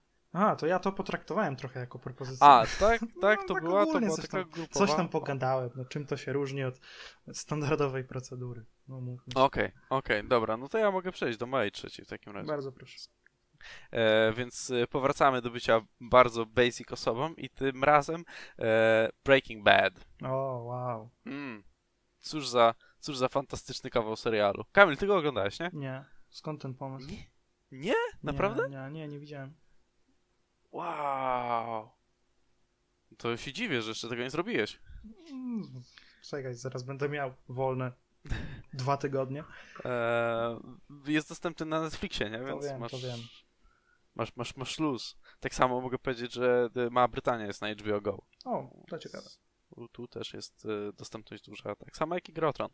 E, no Breaking Bad stworzone przez Vince'a Gilligana, no to jest e, rozpięta na pięć sezonów historia o em, chemiku licealnym, który dowiaduje się, że ma raka, no a jako, że sytuacja służby zdrowia w Ameryce jest taka, a nie inna, no to żeby go stać było na leczenie takiego, jakiego potrzebuje, decyduje się na gotowanie metamfetaminy. I jest w tym zajebiście dobry. Słuchaj, ja jutro pierwszy raz w życiu będę robił falafel, więc e, zbliżam się do tego e, skillu w gotowaniu. Aha, udajemy, że po prostu wróciliśmy, tak? Jak gdyby nigdy nic, jesteśmy dalej. Tak. Okej, to trochę nienaturalny gość. Nie? Na pewno? Nie, no, że wracamy do tej Myślisz- rozmowy myślisz- po, po kilku Myślisz, że przerwy? internetem było, no w sensie, że załapią, że z twoim internetem było tak źle, że musieliśmy przerwać podcast i Ta, włączamy no. go po jakimś czasie znowu? Wróćmy, zróbmy rozruch. Czy słyszałeś, co powiedział ostatnio słynny polski artysta Ralf Kamiński? E, nie. to słuchaj tego. Wczoraj rozmawiałem z topową gwiazdą polskiej sceny. E, Nie będę wymieniać nazwiska. Rozmawialiśmy o chodzeniu do psychologa. Ta osoba chodzi do psychologa, ja też chodzę na terapię i uważam, że to powinien być obowiązek, jeżeli się jest w biznesie artystycznym. E, I wtedy raper Słoń, który był razem z nim w podcaście CGM-u, zareagował: Słucham? Nie tylko artystycznym. Po czym Ralf Kamiński powiedział: Wtedy, kiedy ma się ciężkie, skrajne emocje. Co innego, jak pracujesz w jakimś sklepie. Także on to powiedział. E, Chcę, no nie, żebyśmy mieli o tym rozmawiać, chcę tylko, tylko wskazać, że, że, że Ralf Kamiński to jest po prostu odklejony człowiek. Raper Słoń go wyjaśnił oczywiście dość ostro w słowach e, nieparlamentarnych. No, chcę po prostu, żebyście wiedzieli, że to Ralf Kamiński powiedział. Aha, aha, okej. Bardzo, bardzo dobrze, że to przekazałeś, ale należy mu się, niech wie, gdzie jego miejsce. E, tak, i wracając do Breaking Bad, e, o historii chemika, A, który... już mi się przypomniało, bo ty powiedziałeś, że on super gotuje e, amfetaminę, a ja wtedy powiedziałem żart, że ja jutro pierwszy raz w życiu gotuję falafel i że tam... Mhm, mhm. To, A to a z perspektywy chętnie- czasu to w ogóle nie jest zabawne. No. Ale ja bardzo bym chętnie spróbował, więc się w ogóle, w, w, ogóle tym nie przejmuj. Eee, teraz jestem tak wypity z rytmu, że absolutnie nie wiem, co rzeczywiście mówić To o, pogadamy o, o o Breaking. Bad. Tylko, tylko, że e, Nowy Meksyk i okolice Albuquerque to bardzo ciekawa przestrzeń i, i, i w sumie nie tak bardzo wykorzystywana w serialach, jak, jak mogłaby, e, a, a sama historia jest e, no, fascynująca i też samo to, e, jak ten serial był rozwijany z czasem, jak naturalnie się rozwijał i jak obserwowano rzeczywiście to, jaki jest odbiór e, poszczególnych jego elementów, co może, można też zaobserwować e, po tym, jak serial robił się coraz lepszy. W, w przypadku w przypadku Grotron, jak już wcześniej wspominałem, ostatnie dwa sezony tak wyraźnie dołowały, czyli jakby doszło i tak samo jak ty mówiłeś o e, że doszło do, przeszło przez tą kurkę i, i zaczął się powolny zjazd. No to, no to tutaj jest tak, że jak popatrzysz sobie na, e, na średnią ocen na Metacriticu Breaking Bad, to jak obejrzysz kolejne sezony, to masz e, od pierwszego do piątego 73, 84, 89, 96 i 99. O wow. Więc zdecydowali się skończyć w szczycie górki, jaki tylko mogli osiągnąć, powiedzieć okej, tyle. Nie, no, prawda 99 to tak po prawdzie nie jest jeszcze max. To Po prawdzie nie. Bądźmy E, skrupulatni. Bądźmy sprawiedliwi. Co prawda, ostatnio pojawił się El Camino na Netflixie, czyli, czyli film e, pełnometrażowy, który rozwijał historię jednej z e, postaci ważnych dla serialu. Ja się jeszcze za niego nie zabrałem, słyszałem bardzo, bardzo mieszane e, opinie, więc jakoś tak e, ciężko mi, wiesz, ciężko mi e, dotykać czegoś, co boję się, że zepsuje do pewnego stopnia e, uniwersum, które pokochałem. Stary, widziałeś już y, nową trylogię Gwiezdnych Wojen, to nie powinno być ci straszne. No, to co zrobiła ósemka, no trochę A, widzę, że to jakiś rewan- re- rewanżyzm jest uskuteczniany. No, no, no, no, no. Nie, no dziewiątka była jeszcze gorsza, tak jakby nie, nie, Dziękuję. Nie, Dziękuję. nie udawaj, wiesz, jakby ja jestem jednak e, du dużo milszy wobec ciebie niż ty wobec mnie w gruncie rzeczy. No, a E, tym przegrasz kiedyś. Pewnie tak. E, dobrze, Kamil, e, nie, nie, nie przedłużając, proszę cię o jedną z twoich dwóch ostatnich propozycji. No dobrze, wiesz co, na przykład ja kiedyś bardzo dawno temu widziałem serial Fargo i on wiem, że bardzo mi się podobał, ale gdybym ja miał dzisiaj powiedzieć o czym on był, to, to nie byłbym w stanie, więc ja bym chciał go tu móc umieścić jako jeden z takich dobrych seriali, które widziałem w życiu, ale no nie potrafię, bo, bo nie pamiętam zupełnie tego. Pamiętam tylko, że śnieg leżał dużo. Mhm. E, Z takich rzeczy, które... Ale oglądałeś też te nowsze? Te Nie, sezony? właśnie nie. Właśnie widziałem chyba jakieś dwa pierwsze albo półtora sezonu. Albo Mhm, półtorej, mhm. nie wiem. Rozumiem, już nigdy nie rozumiem.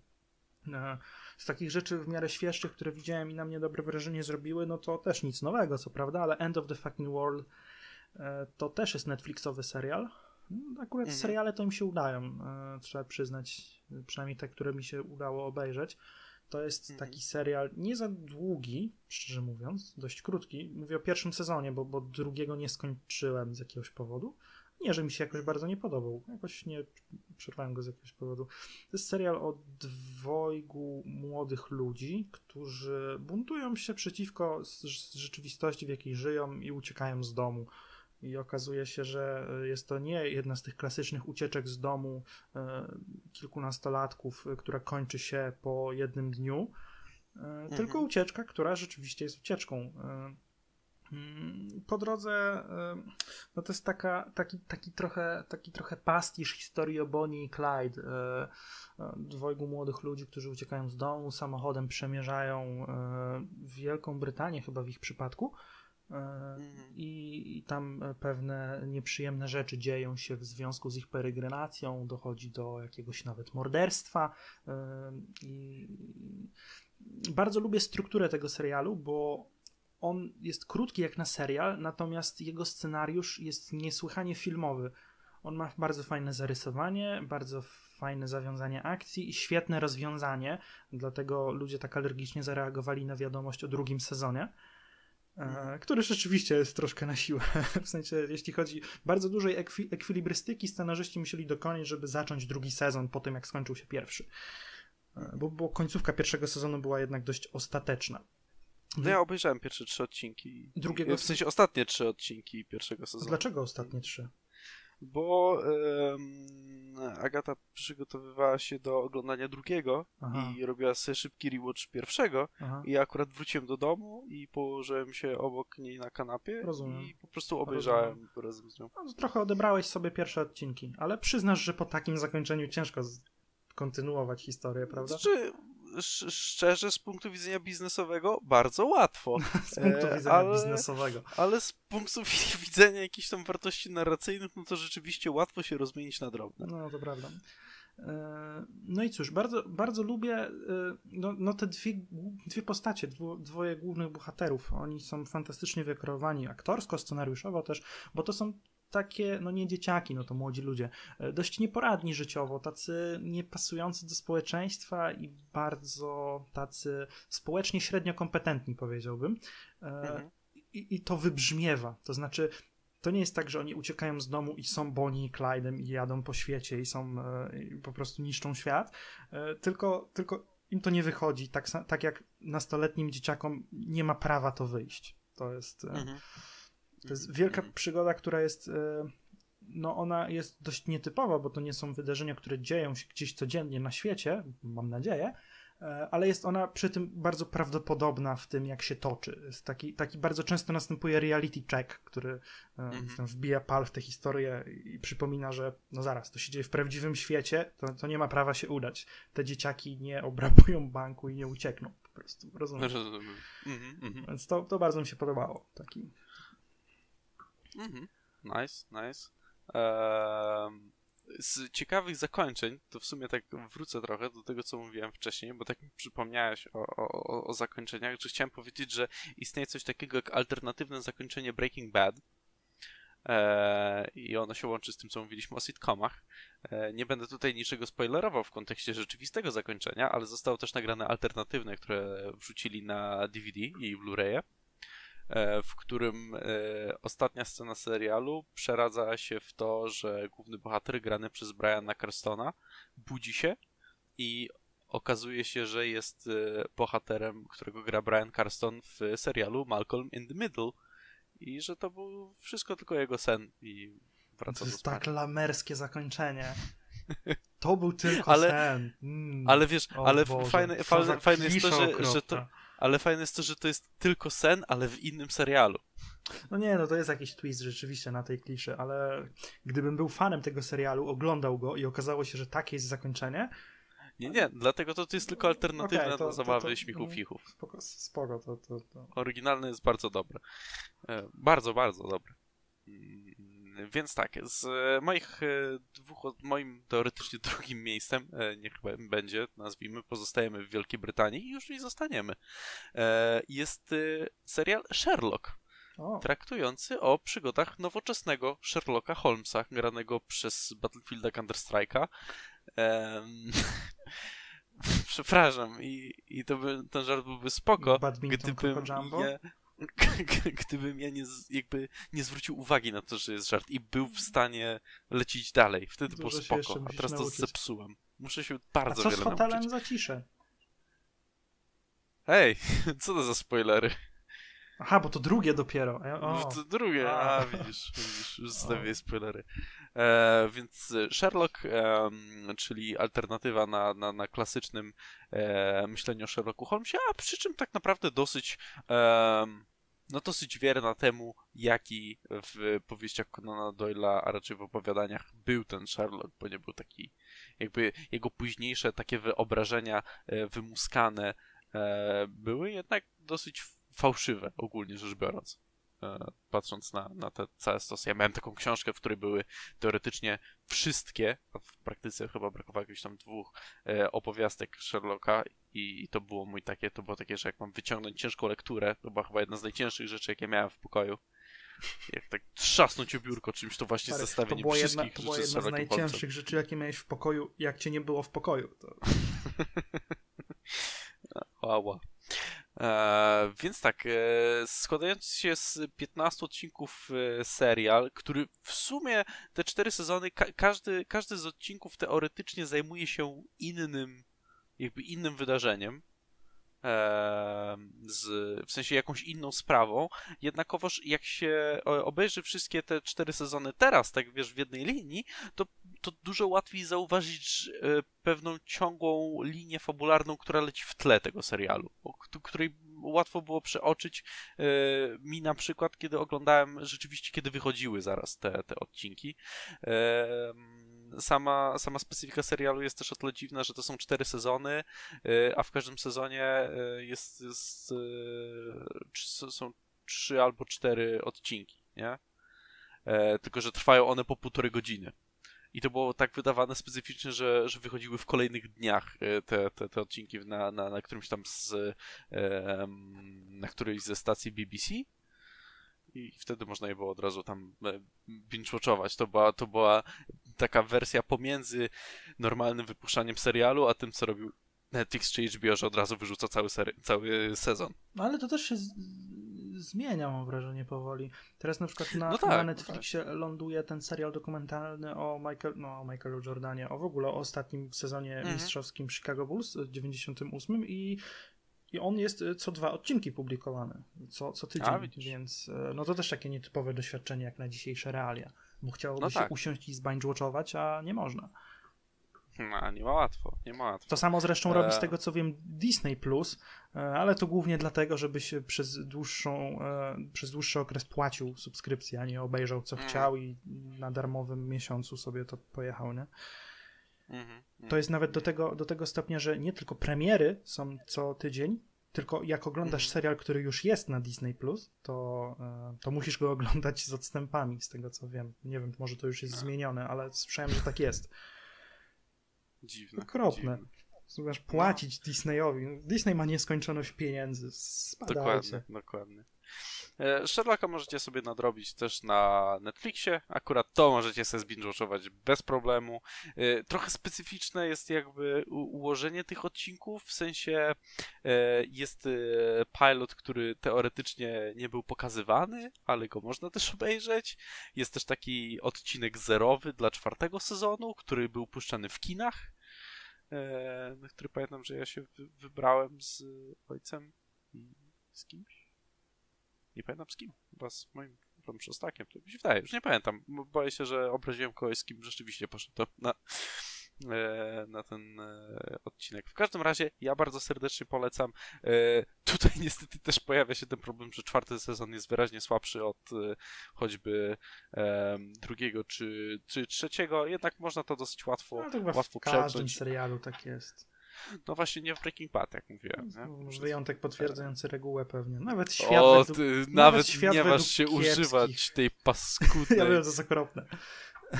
E, nawet nie będę tego komentował. Benedict Cumberbatch i Martin Freeman super się patrzy na ich, na ich wspólną relację. Serdecznie polecam, szczególnie dla jakiejś tam brytofilii. Ja nie należę do brytofilii, ale... Nie, tylko e, cztery z pięciu seriali, które wymieniłeś, to brytyjskie seriale, więc... Cztery z pięciu? Nie, no, no nie wiem. cztery tak? z pięciu, no, rzeczywiście. Tak. Nie, trzy z pięciu. Trzy? Trzy z pięciu, No, bo jeszcze jeden będzie. Błąd statystyczny. Dobra, Kamil.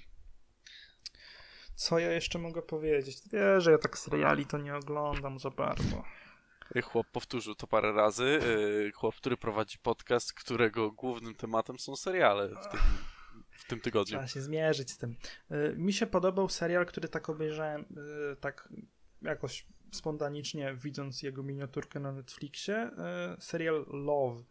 A to już było dosyć dawno temu. Zapisałem sobie, bo już naprawdę kończą mi się seriale, które widziałem. Mhm. E, To jest serial o, o singlu dość nieporadnym życiowo po 30, żyjącym w Los Angeles, pracującym w przemyśle filmowym i on próbuje sobie ustatkować życie. Taki leciutki serial, e, ale dość konkretnie nakreślający bohaterów, których nie ma wielu w tym serialu, co działa na plus, przez co oni są, są jacyś i są, e, są można było poświęcić im scenariuszowo na tyle czasu, żeby byli przekonujący. I, I rzeczywiście na tyle jest napisany z jakimś tam sercem. On też nie jest specjalnie długi, i na tyle jest napisany e, w porządku, że, że da się gdzieś z tym bohaterem współodczuwać. Ja myślę, że dla mnie każdy taki serial jest zaskakujący, że można tak tu się wczuć, bo, bo ja po prostu tak mało ich widziałem. I za każdym razem, jak widzę serial, to jestem zdziwiony, że o, bohater, którego losy śledzimy, którym się przejmujemy. Mam wrażenie, że czego bym nie obejrzał serialowo, to będę miał to samo odczucie. Eee, Mhm. Co ja tam widziałem jeszcze z seriali? Unsolved to jest fajny serial, ale on jest e, taki e, no, trudny gatunkowo do skategoryzowania, bo on opowiada o sprawie morderstw e, dwóch raperów najbardziej rozpoznawalnych w historii świata. No może nie. Czyli Tupaka i, i Notoriusa B.I.G. To był 97 i 8 rok. On opowiada o tych wydarzeniach z punktu widzenia oficera policji, który prowadził te sprawy i prawdziwa postać zresztą, który uważa, że był już bardzo blisko poznania prawdy, ale został odsunięty od sprawy, co sugeruje, że e, policja e, bardzo chciała mm, nie dotrzeć do prawdy. Mhm. To, to Mhm. też dosyć ciekawa rzecz, tak, e, no ale wiesz, to e, nie jest dla ludzi, którzy nie rozumieją hip-hopu w Polsce, no to, to będzie nasze Nie intro dzisiaj. rozumieją przekleństw i że o narkotykach. Czego nie rozumieją? Tych słów Tych nie słów. Słów.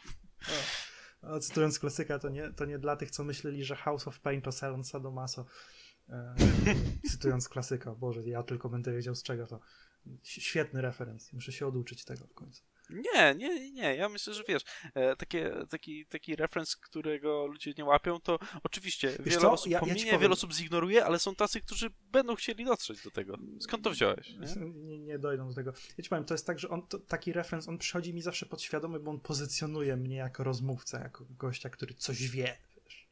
Aha, rozumiem. dlatego, rozumiem. dlatego się wstydzę, że mi to przychodzi do głowy trochę. No. Nie, nie przejmuj się, nie przejmuj się. Bo... No dobrze, w takim razie została mi ostatnia już zaspoilowana przez ciebie propozycja, moje, moje, moje top Nie, bo ja serialowe. myślałem, że ty już kończysz. Coś mi zawiesiło się w głowie, że... Aha, rozumiem, rozumiem. Wieńczy Hotel Zacisze. Hotel Zacisze, czyli coś już kompletnie nieaktualnego. Podejrzewam, że jeśli, jeśli nigdy nie mieliście styczności O, z tym chyba nie, serialem... nie go- zgodzę się. E, znaczy, w sensie, wydaje mi się, że ja pamiętam, jak on został puszczony w, w mojej klasie licealnej, e, jeden odcinek i tak obserwowałem salę, ile osób się śmieje. I na, na tyle niewiele osób się śmiało, że wiesz, to wprowadzało Wiesz, dyskomfort to tego, żebym ja się nie śmiał, nie? wychowane na polskich kabaretach. Ty się w ogóle nie przejmuj. Dzięki. Nie, u mnie w liceum też był jakiś tam odcinek czy dwa puszczone na języku angielskim i no, nie pamiętam. Mnie bawi generalnie. To jest, to jest dość ponadczasowy humor, trzeba przyznać. Hotel Zacisze to jest proste 12 odcinków po niespełna 30 minut e, o e, hotelu gdzieś, gdzieś e, u, u wybrzeża Anglii prowadzony przez Basila Foltiego, którego gra John Cleese, który jest dosyć e, średnio kompetentnym, e, a, ale na pewno pełnym charyzmy i, i takiej, hmm, no, pełnym, a raczej nieposiadającym długiego lądu, bo raczej trochę łatwo wściekającym się typie, jego um, zdystansowanej do niego żonie, rezolutnej kelnerce e, i pochodzącym z Hiszpanii, e, bardzo się starającym zawsze, ale posiadającym duże problemy z porozumieniem się z całą resztą e, osób, członków służby Manuelu. I, i to, jest, to jest 12 odcinków bardzo e, pozytywnego, też naśmiewającego się z, z brytyjskości i z specyfiki takiego, takiej już trochę właśnie zatęchłej, e, przemijającej rzeczywistości. E, to było robione pod koniec lat 70., e, kiedy troszeczkę zmiany obyczajowe w Wielkiej Brytanii e, zaczęły być coraz bardziej wyraźne e, i, i ten element takiego moteliku, który z jednej strony wygląda y, trochę, trochę podniośle i ludzie chodzą w garniturach albo są ładnie ubrani, ale wszyscy są z reguły dosyć starzy i zrzędliwi, niezadowoleni z życia.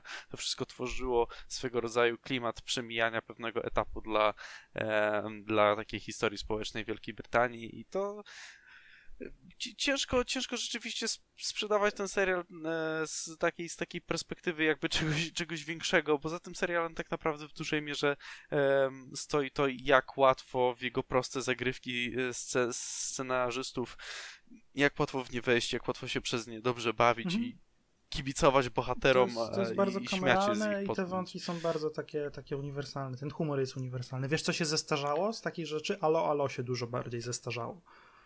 Tak, to jest takie, takie goofy się wydaje, nie? Z perspektywy czasu. Szczerze nie, ja go bardzo lubię. Nie, nie bo, ja też nie mówię, go... że go nie lubię, tylko, tylko ten, ten humor się starzeje bardziej.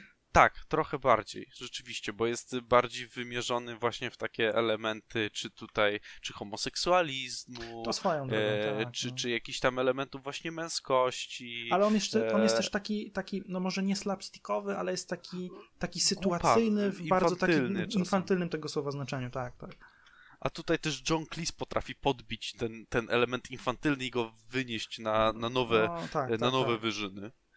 E, więc jeśli ktoś ma ochotę trochę, trochę się cofnąć w czasie i, i, i lubi te klimaty e, brytyjskich sitcomów, to Hotel Zacisze e, koniecznie, naprawdę 12 odcinków po 30 minut, to się cały serial obejrzy w 6 godzin i tak naprawdę jedyne co pozostanie smutnego to to, że nie ma go więcej nigdy nie poczuli, żeby potrzebowali robić jeszcze więcej, jakby najpierw pierwsze sześć odcinków zrobili w 75, a następne sześć dopiero w 79, więc to było tak, że po prostu kiedy mieli ochotę, werwę i pomysł, no to przychodzili i robili co, co chcieli i tyle. No widzisz, a odcinków świata według kiepskich jest już pewnie z 600, jak nie więcej. Jestem ciekawy, jak daleko zaszedłby Model Zaciszek, gdyby miał 600 odcinków. E, oni już wtedy byli dość starzy. No nie wiem, nie byli starzy, ale nie byli młodzi, a to były lata 70., mm. więc mm. mogliby nas nie dogonić. To...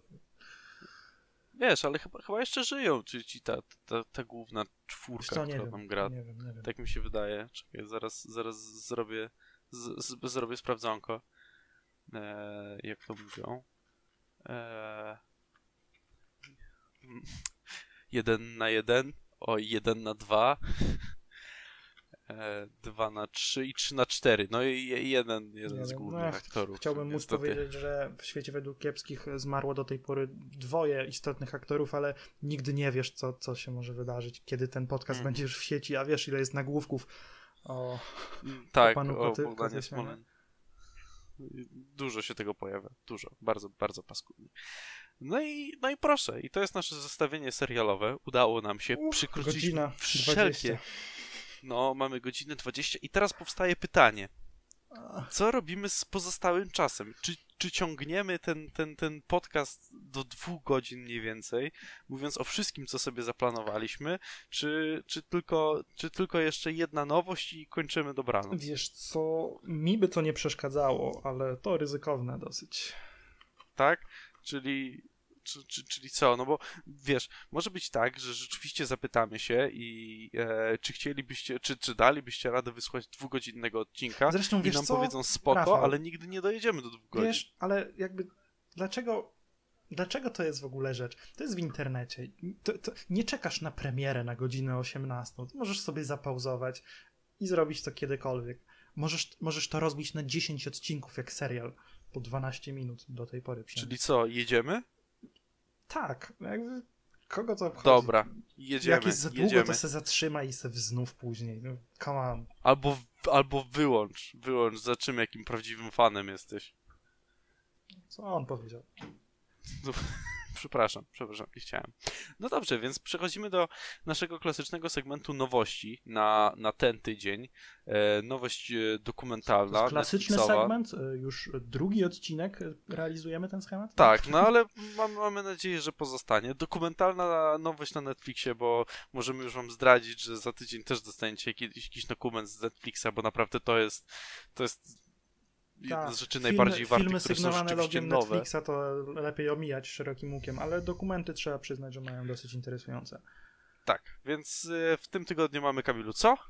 Y, o rany, jaki to tytuł? Bo to jednak jest to twój... To LA, jest, LA Originals twoja- to się nazywało? branża, tak. LA O, jestem Originals słaby w polskim tłumaczeniu ekscentrycy w LA, co No, jest być lepiej. bardzo, bardzo słabym tłumaczeniem. Mogło być lepiej. Nietrafnym. E, na, zrobiłem recenzję pisaną też tego filmu i cały O. pierwszy akapit poświęcam na tłumaczenie, dlaczego to jest zły. Może po prostu, tytuł. wiesz co, to jak już tu jesteśmy, może po prostu przeczytaj te recenzje, to... Aha, tak, rozumiem. Nie, nie, nie, nie, tak, tak łatwo nie będzie. Um, to jest bardziej twoja branża kultury, no więc, więc opowiadaj mi, o czym jest Nie. LA Originals. Może oboje obejrzeliśmy. Mogę się z tobą trochę nie zgodzić, że to jest bardziej czyjaś, mm, bardziej czyjś segment kultury. Y, I już ci powiem dlaczego. No jakby gwoli nakreślenia... Bo y, nie posiadasz żadnej kultury. To, to oczywiste. Mogę rzucić trzy puenty ze świata według kiepskich, ale nie rzucę żadnej. E, To jest, to jest, to jest serial opowiad... Serial, o, serialach gadaliśmy przez godzinę. To jest film opowiadający o dwóch mężczyznach, którzy de facto... No oni, oni zajmują się sztukami wizualnymi, fotografią i, i rysunkiem, e, to graffiti czy tatuażem. Tatuażem. Tak, tak, sztukami generalnie wizualnymi. I oni tak naprawdę są odpowiedzialni za całą stylistykę Los Angeles lat 90., jaką mamy w głowie dzisiaj, za całą. E, za hip-hop jako kategorię estetyczną w ogóle, jaką postrzegamy, myśląc o tym całym West Coast, Snoop Dogg, Dr. Dre. I powiem ci. e, Bo w, bo, bo w Polsce najbardziej e, ta estetyka, wydaje mi się, szczególnie w naszym pokoleniu, została ukształtowana przez e, GTA San Andreas to jest to, do czego ja właśnie dążę w tej wypowiedzi. Bo, bo ten film pokazuje losy tych dwóch mężczyzn, jak oni tworzyli swoją markę i jak tworzyli tę estetykę. I od razu pierwsze, co pomyślałem sobie, tak troszeczkę żartobliwie w głowie, oglądając to, że okej, zwieńczeniem tego filmu powinno być to, że e, GTA San Andreas jest po prostu kulminacją tej stylistyki. I okazało się, że w tym filmie tak jest, bo oni, oni rzeczywiście mieli wpływ na tworzenie całej szaty graficznej gry GTA San Andreas, więc ten film po prostu prześcignął moje oczekiwania. Co Mhm. było niesamowite. E, przy czym e, ja, ja może trochę e, dodam, bo mówisz dwóch mężczyzn, a warto ich tutaj z... Ta, no ja z- słaby jestem w imionach i nazwiskach. imion. Esteban, jeden E, imię, tak? Ta, E- Esteban e, Oriol, który był e, Jest fotografem reży, i reżyserem też tego filmu. Tak. E, I Mr. Cartoon, jego kumpel, który właśnie się zajmował e, logotypami, e, graffiti, tatuażem. Mhm. On potatuował. Kogo on nie potatuował? O, sorry. Mówię ci, Eminem, jak, jak spo... 50 Cent, y, Beyoncé, Justin masz Timberlake. szczęście, że nie potrafisz spojrzeć na własne plecy, bo pewnie też masz jego tatuaż. To... No, Bardzo niewykluczone. Nie, nie stać mnie, przecież powiedzieli ile, ile kosztują. Chłopie, No tak. kiedy mnie będzie stać na, na, na jego... Szczególnie, że są brzydkie. W życiu bym sobie nie zrobił takiego No, tatuażu. tak, tak, no to, to jest estetyka, która, która się trochę starzeje, no jak każda estetyka. Ale właśnie a propos tych kwestii kulturowych, no to wiesz, tak jak jeszcze w tych latach 90. mogliśmy mówić o jakiejś subkulturowości, o tych wszystkich nurtach, e, no w uproszczeniu muzycznych, ale które rzeczywiście wiązały się z, z, jaką, z jakimś całym etosem i kulturą, tak dzisiaj to się na tyle zatarło, że na przykład hip-hop, e, który no nie jest już subkulturą, tak jak wszystkie inne subkultury, które nie istnieją i jedyne, co po nim pozostało, to pewna kategoria estetyczna. E, Mhm. I, I w dzisiejszym świecie my wszyscy tę kategorię estetyczną poprzez te, te, ten cały konglomerat medialny, który nas otacza, internetowy, my wszyscy jesteśmy z nią tak samo zap, zapoznani. Więc dlatego ja się nie zgodzę, że to jest bardziej moja kwestia, bo to jest, bo to jest film głównie nie o kulturze, ale o kategorii estetycznej, którą wszyscy znamy tak samo i to właśnie przede wszystkim dzięki temu, że wychowaliśmy się w pokoleniu GTA San Andreas ściąganym z torrentów. No, no tak jest. E, jeśli, jeśli, jeśli ktoś nie grał nigdy, to ciężko pewne rzeczy wytłumaczyć, e, z czego się składa ta estetyka, więc w tym momencie ja rzeczywiście może wyciągnę ten tekst, który napisałem. Ale to, co powiedziałeś, właśnie, właśnie e, legitymizuje moją wypowiedź, jako że dzięki GTA San Andreas wiemy, co jest grane. E, tak, tak, tak, w dużej mierze ja rozumiem, tylko jak chcę wytłumaczyć, z czego się składa. Ja to- autentycznie to, to, zacząłem się zastanawiać po tym filmie nad tym, jak duży wpływ GTA San Andreas miało na to, że po roku 2010 mieliśmy ogromny boom na muzykę hip-hopową w Polsce. Bardzo nie wykluczam. Bo to jest, wiesz, bardzo. odstęp tych 10 lat, kiedy to pokolenie zdążyło dorosnąć i Mhm. Może myślę, tak że, być. Że CJ-owi zawdzięczamy e, wiem, ostatnią płytę Quebo na Fide na przykład. Więc z Daleka czego to się składa? W tej, w, tej, w tej kulturze, w tym zderzeniu kulturowym, które oni przedstawiają, jest tak. Jest hip-hop, graffiti, gangi, lowridery, airbrushing, czyli takie malowanie y, koszulek, ale też takie malowanie y, karoserii aut. Y, Jest meksykański kult maryjny, są narkotyki, jest latynoski smooth, są tatuaże, jest domino, jest prison art. Jakby No, to tak. wszystko się, się, się w ten, ten cały konglomerat, ym, wszystko się zalicza. Przede wszystkim E, wybrzmiewa tutaj ta meksykańska kultura cholo, czyli tych e, zachodnio-wybrzeżyjnych gangsterów, którzy chodzą w białych podkoszulkach i, i opaskach na głowach, którzy e, jeżdżą na zawody samochodów, którzy, które hydraulicznie podnoszą swoje nadwozie, co znamy Tak, oczywiście doskonale z GTA. San Andreas. A ta kultura, jakby e, eliminując ten element e, gangu, e, nazywa się Chicano i jest po prostu określeniem, jednym z określeń mniejszości etnicznej Meksykanów w Stanach Zjednoczonych. Tak, tak. No, cholo to jest pewnego- już określenie tego, tego, tego gangstera Meksykanina. Tak, tak.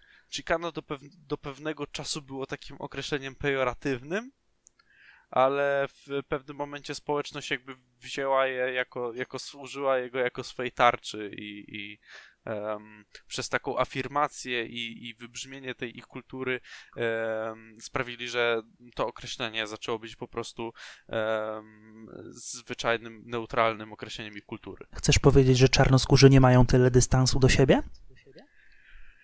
Y, Pot zaczął spływać po moich plecach i to, nie bynajmniej, i to bynajmniej nie przez moją tuszę. E, udało ci się, Kamil. No, dziękuję. Więc tak, LA Originals y, co prawda nie jest tak dobrym y, dokumentem, jak ten, o którym wspominaliśmy w zeszłym tygodniu. E, I wydaje mi się, że to jest głównie kwestia reżysera. On filmowo nie jest tak mocny.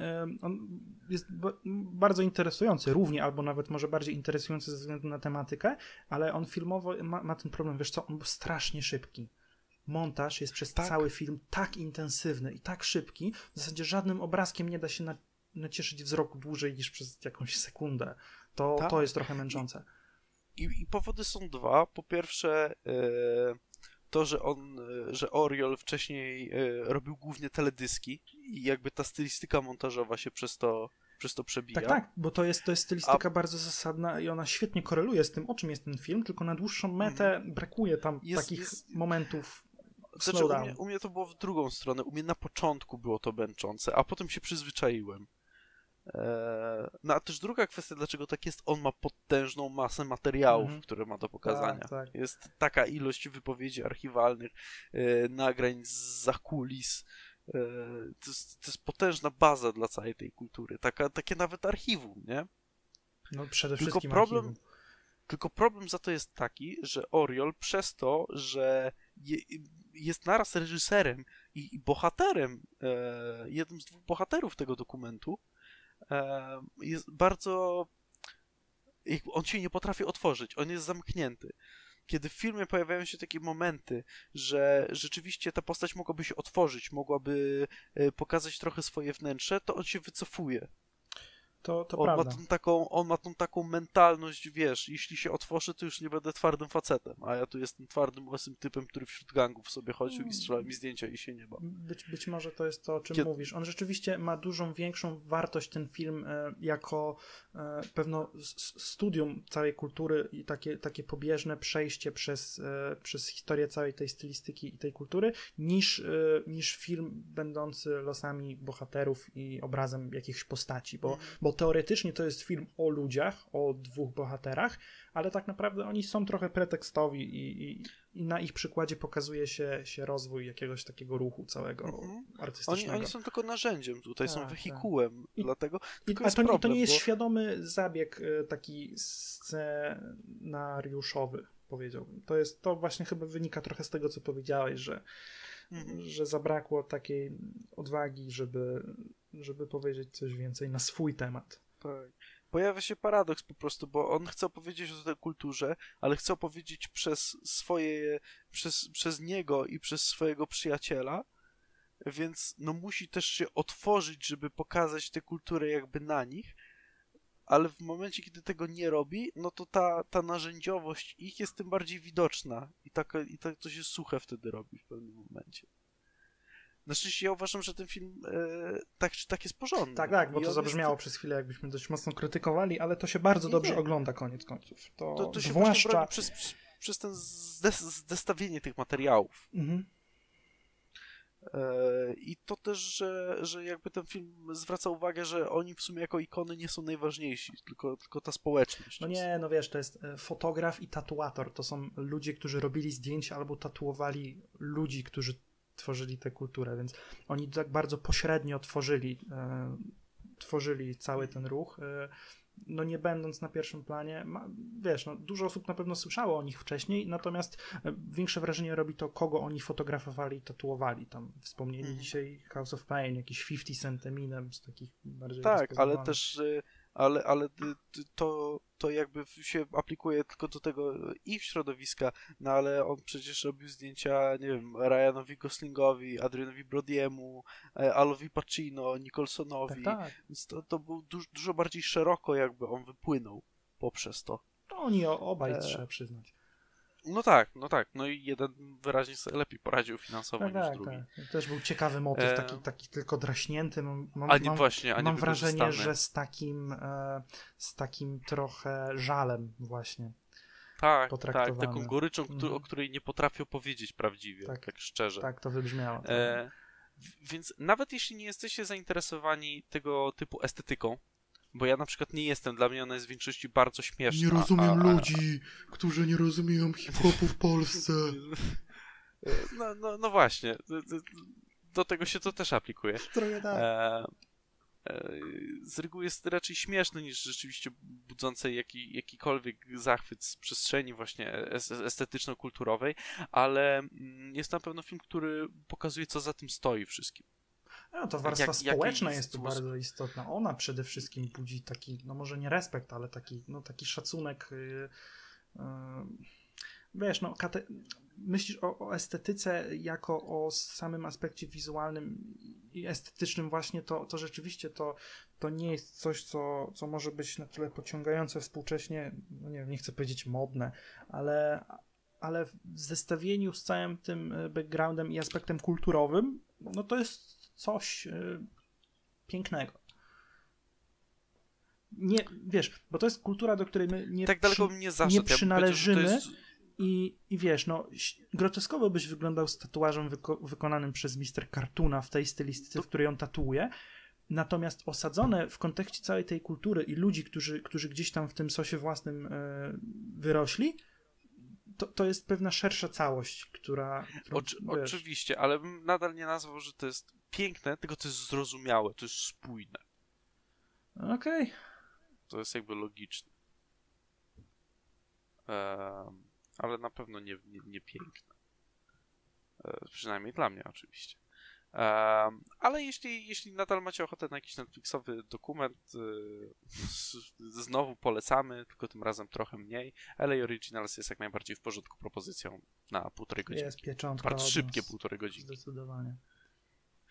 E, dobrze, Kamil, e, ja pierwszy czy ty pierwszy tym razem? Z, Ja, miałem pro, ja miałem problem.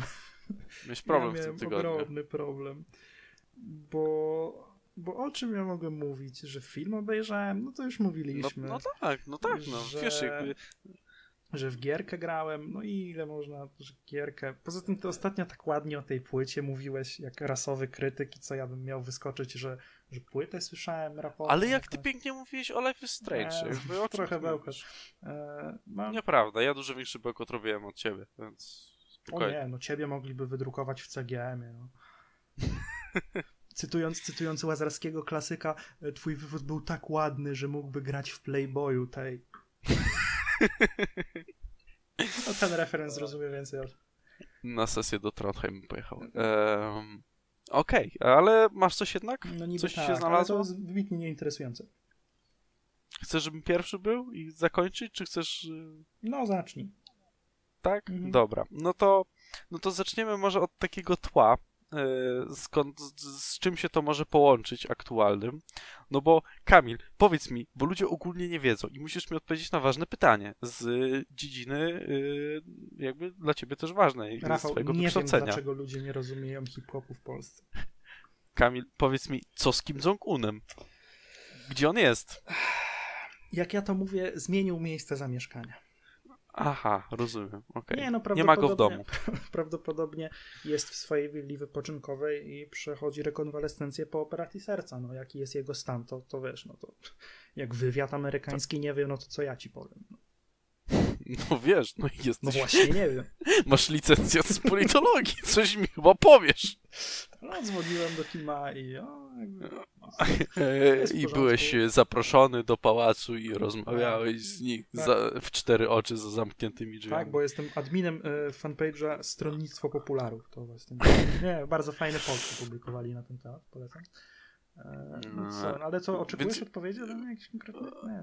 Nie, nie. No więc ogólnie, e, jeśli, jeśli nie wiecie, omijaliście wiadomości, to nie do końca wiadomo, gdzie i jaki jest stan zdrowia Kim Jong-una. Chodzą plotki, że nie żyje, chociaż trzeba je raczej wziąć e, bardzo, bardzo na dystans. Raczej może się nie najlepiej czuć. E, Prawdopodobnie jest, tak jak Kamil powiedział, po operacji serca. E, No bo jednak nałogowy palacz, e, nadwaga, jego ojciec miał zawał serca, więc jest e, dziedzicznie bardziej Bardzo mi się podoba w artykułach o Kim. Jong-unie, że e, przywódca Korei Północnej Kim Jong-un, który ma prawdopodobnie 36 lat, to Em, więc ja mam e, do, do, do zaproponowania bardzo dobry film, który obejrzałem dosłownie dzisiaj e, i którego akcja rozgrywa się na granicy pomiędzy północną a południową Koreą. E, I e, ona, tenże film nazywa się Strefa Bezpieczeństwa. E, dość to znaczy, to jest jeden z, tak, to jest jeden, Jak jeden z miejsce, tytułów. gdzie Jest mogą cię jeszcze, legalnie zastrzelić. No. jest jeszcze e, JSA e, nazwa, e, czy, czy też JSA od Joint Security Area. Stary, nawet, nawet w Compton nie mogą cię tak formalnie zastrzelić. E, No i w każdym razie, e, jest to wyreżyserowany przez Chan Wooka Parka film, nie wiem czy kojarzysz tego reżysera. E, Nazwisko znam, rzeczywiście. On stworzył m.in. Oldboya, Mhm. Służącą, O tak, to słyszałem, znam to. no, no właśnie. Po, podstawowym, Jezu, nie, nie wiem jak się mówi o tym, o czym jest film, jakby o czym jest fabuła. Podstawowym czym filmu jest to, że... Wow. Podsta- no, podstawowym Krytyk. Wąt- kurczę. Ja pisałem recenzję filmu ostatnio. Podstawowym wątkiem Brawo. filmu jest y, to, że doszło do nieprzyjemnego zdarzenia, w ramach którego mm, żołnierz y, ze strony południowo-koreańskiej zabił dwóch północno-koreańskich żołnierzy w ich posterunku, ranił trzeciego, po czym udało mu się uciec z powrotem na stronę południowo-koreańską. I teraz y, ten, któremu się udało uciec, twierdzi, e, że został porwany, e, przytrzymywany na ich posterunku i kiedy się uwolnił, to zabił, ranił i uciekł, a ten, który został raniony, ale przeżył ze strony północno-koreańskiej, twierdzi, że on po prostu wparował na ich posterunek i zaczął strzelać.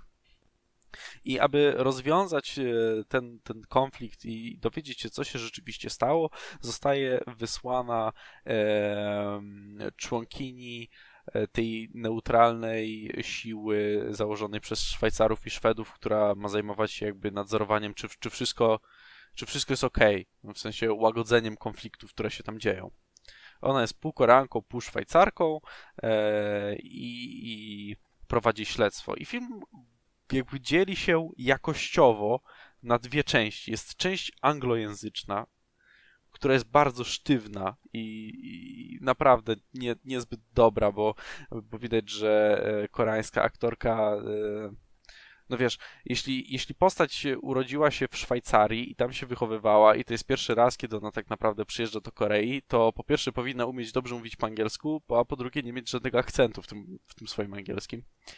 E, jednakowoż po prostu koreańska aktorka no, nie była specjalnie dobrze przeszkolona i, i przez to wszelkie rozmowy, które ona prowadzi są takie bardzo sztywne, nienaturalne. To mi się kojarzyło trochę z jakimiś takimi średniobudżetowymi serialami e, w stylu jak, jakiegoś tam odrzutu po NCIS czy jakimś Jarheadzie.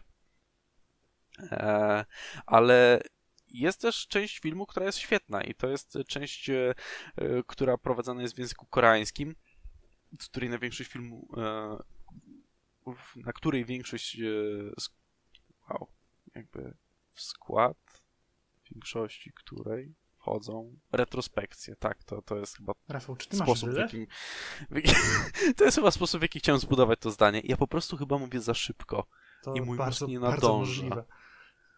Tak, bo ty mówisz dużo spokojniej, a ja się rozwijam, bo ja się boję, że jeśli Ja- nie ja będę mówić wystarczająco... W swojej głowie brzmi jak Żyżek. To... Ja się boję, że jeśli ja nie będę mówił wystarczająco szybko, to nie będę interesujący, co jest błędem ogólnie rzecz biorąc. błędem. To jakby potencjometrem bardzo- szybkości tego nie zmienisz, naprawdę. Tak, bardzo przepraszam Ja- e, za to, co robię. Spróbuję się ja, ja uspokoić. zamawiałem myszkę dzisiaj nową i powiem ci, że te myszki są tak szybkie wszystkie, one mają jakieś płomienie na sobie, światła, lasery. Powiem ci, że, Musisz sobie powiem ci, że DPI obniżyć. DPI, obok każdej tej myszki zamiast DPI powinny być kilometry na godzinę podawane. Straszne, to dawno nie widziałem sekcji myszek w sklepie. Straszne, szybkie przeżycie. No ale to jakby nie będę abstrahował już tutaj. Więc... E, Dziękuję, dziękuję. No i większość filmu składa się z retrospekcji, w których dowiadujemy się, co się rzeczywiście stało i, i okazuje się, że film e, opowiada trochę o czym innym niż z pozoru by się nam mogło wydawać i specyfika konfliktu pomiędzy północną a południową Koreą zostaje e, zarysowana przez, przez fabułę dużo bardziej um, du, dużo mniej militarną w swoim w swoim źródle. E, Ja nie chcę zdradzać żadnych, żadnych sekretów tego filmu, bo, bo ich, ich odkrywanie i oglądanie po raz kolejny jakby tych samych retrospekcji, tylko ze zmienionymi detalami, które, które sporo zmieniają w życiu czwórki głównych bohaterów, sprawia bardzo, bardzo dużą przyjemność. Szczególnie, że grają e, znajome twarze. E, na przykład Kang Ho Song, którego wiele osób nie kojarzy z nazwiska, ale już z głównej roli w filmie Parasite y, jak najbardziej. E, tak też y, Byung-Hun Lee, którego można było widzieć na przykład w Słodko-Gorzkim Życiu, e, czy Red 2, ale ja go zapamiętałem z teledysku y, Saya do I Love It. E, Proszę mnie nie oceniać. E, No i to, to jest moja taka polec... Na, nawet, nawet więcej, nawet więcej. E, To jest moja serdeczna polecanka ze względu na to, jak e, mm, właśnie w ciekawy sposób udało się przekazać specyfikę tego konfliktu i pokazać, dlaczego on prawdopodobnie, jakby nie tylko to, jaki on jest, ale jak bardzo nieoczywistym i, i trudnym do osiągnięcia byłoby jego zakończenie w ramach tego, jakim ten konflikt jest. W sensie, żeby zakończyć sam konflikt, musiałaby się zmienić jego specyfika. No, trzeba przyznać, że dosyć ciekawie brzmi zabieg, w którym powtarzane są sceny ze zmienionymi szczegółami. Yy, Podświadomie nasz mózg chyba działa tak, że kiedy widzimy coś, co znamy, co kojarzymy, to w jakiś sposób włączają się nam jakieś takie receptory e, podekscytowania. Znaczy, ja przeginam, bo jakby to film nie bazuje do końca aż tak na tym, tylko bardziej na różnych zeznaniach. Aha. Ba, ba, bardziej o to chodzi. Oczywiście czasem jest tak, że się sceny różnią detalami, albo że widzisz, że narracja mówiona różni się trochę od narracji, jaką widzisz. Co jednak nie zmienia faktu, że samo obserwowanie tego jest jak najbardziej interesujące, ale też nie, właśnie e, to jest jeden z tych filmów, który teoretycznie opiera się na intrydze i na zwrotach akcji, ale po drodze okazuje się, że intryga i zwroty akcji wcale nie są w tym wszystkim najważniejsze. E, Nie, bo ważna, ważny jest nie e, cel, lecz e, sama podróż. To jakby Tak. I przyjaźń. Tak, przyjaźń. przyjaźń, dokładnie. Dzie- Dziękuję bardzo. Dopiero To- to- na końcu, kiedy kopałem ten, łopatą tę ziemię z, z znakiem X, zdałem sobie sprawę, że prawdziwym skarbem są nawiązane po drodze przyjaźni. To tak. Tylko było już za późno, bo wcześniej otrułeś mnie, żeby samemu dojść do skarbu. no, prawdopodobnie tak było. A, I nie miał kto za ciebie kopać. W tej nie miałeś RPG? kogo obrażać. E, Dobrze, Kamil. E, To jest ode mnie No, polecajka. fajnie, fajnie. E, W czasach, kiedy Korea jest jeszcze bardziej niepewna, strefa bezpieczeństwa Joint Security Area może być całkiem ciekawym, całkiem ciekawą propozycją. Ciężko ją dostać do obejrzenia, ale jakoś sobie poradzicie. No, pewnie, pewnie tak. Jak już zdążyłeś polecać to jakieś bollywoodzkie kino akcji kiedyś, to no myślę, że to nie jest najbardziej hardkorowe. Nie, no fa- fajnie fachowo podszedłeś do tego, o czym można mówić.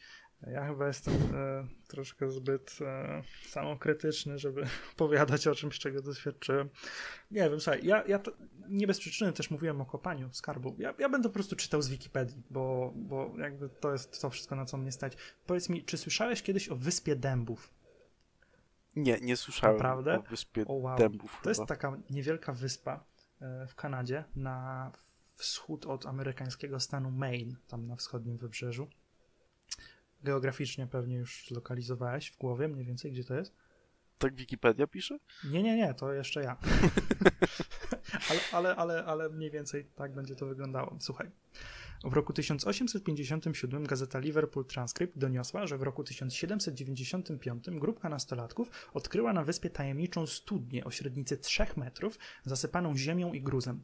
Obok rósł rozłożysty dąb, a do znajdującego się wprost nad studnią obciętego konaru przymocowana była zmurszała ze starości talia okrętowa.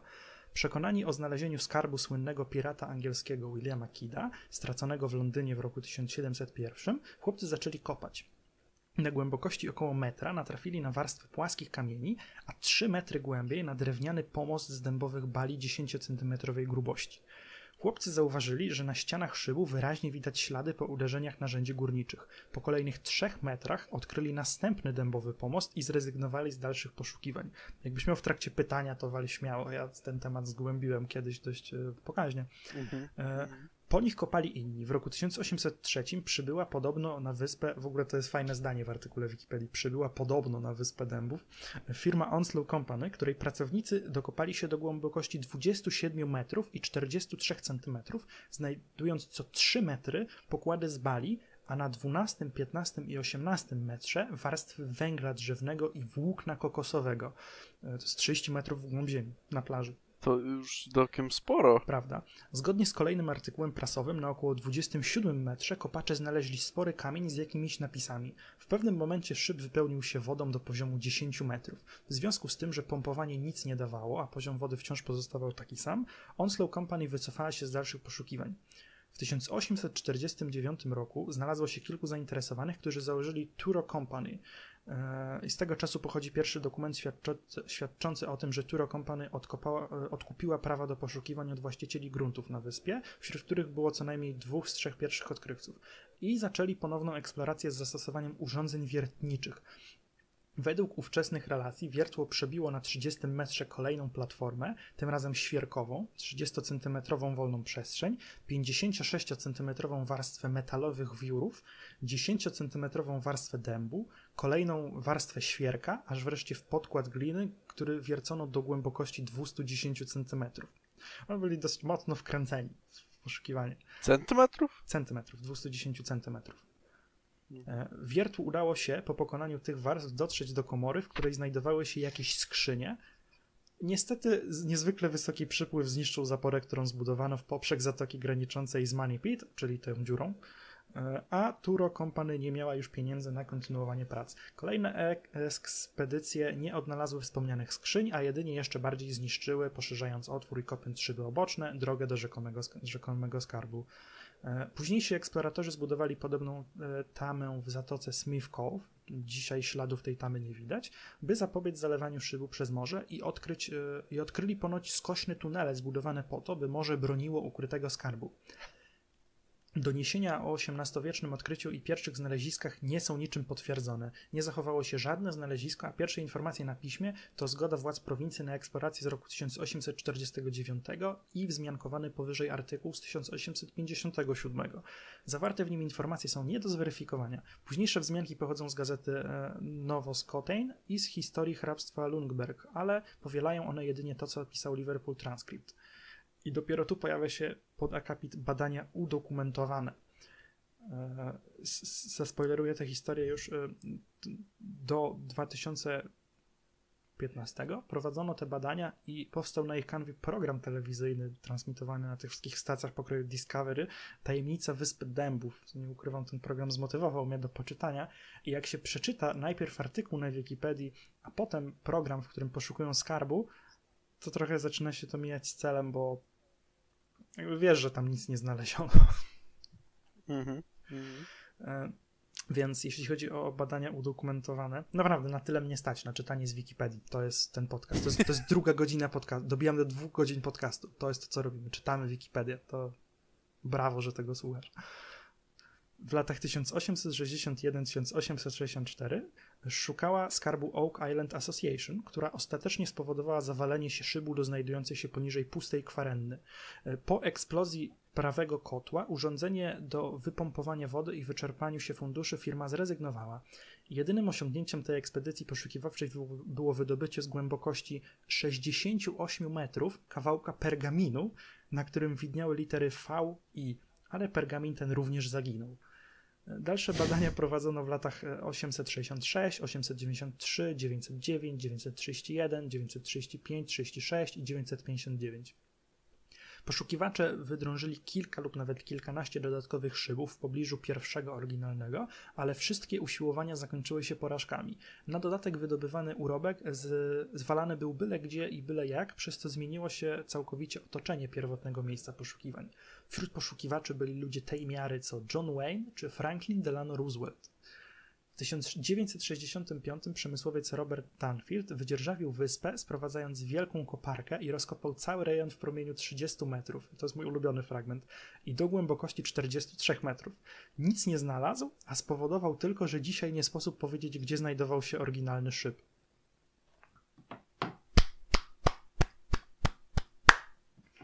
Brawo dla niego. Mówiłeś coś? E, tak. Kolejna ekspedycja oznajmiła, że w 1969 roku kamera telewizyjna puszczona do nowo odkrytej kwareny e, pokazała zarys jakichś skrzyń, ludzkie szczątki, narzędzia. Obraz był jednak zamazany i słabo czytelny. Wkrótce potem szyb zawalił się ponownie i prace zostały zaprzepas, e, zaprzestane. Stary, oni przez ponad 100 lat szukają, znajdują coś i okazuje się, że nie ma dowodów. W kwietniu 2006 roku grupa amerykańskich biznesmenów z Michigan zakupiła wyspę za nieznaną kwotę. To też jest super. Przypis nawet do tego, że nieznaną kwotę. I zapowiedziała odnalezienie skarbu, ale dopiero 15 lipca 2010 roku otrzymała od władz prowincji Nowa, Skot, e, Nowa, e, Nowa Scotia zezwolenie na prowadzenie poszukiwań. Według niektórych źródeł jedynym człowiekiem, to też jest super, jedynym człowiekiem, który przypuszczalnie znalazł cokolwiek wartościowego w szybie skarbów, był niejaki James e, Pitbladow. To też super nazwisko. W 1849 roku podniósł coś z, dnia wy, z dna wykopu i schował do kieszeni. Jeszcze tego samego dnia opuścił wyspę, nie zdradzając nikomu, co znalazł. Później usiłował kupić wyspę dębów, jednak podobno zginął w wypadku w kopalni. Ej, no to rzeczywiście potężna wyspa. No to jest właśnie dość I, niewielka e, wyspa. Ma- masz zamiar mi teraz zaproponować jakieś plany kupna? Nie wiem, jakby... E, No nie, no odkąd Lokaty? kupili to goście z Discovery, którzy prowadzą tam swój program telewizyjny i chodzą z wykrywaczem metalu po wybrzeżu, to może być ciężko.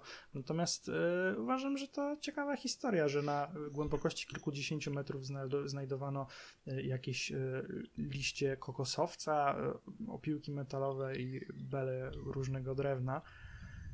E, no, no, no nie, no przeczytałem artykuł. Przecież to już masz 7 sezonów. Co nie? Sie...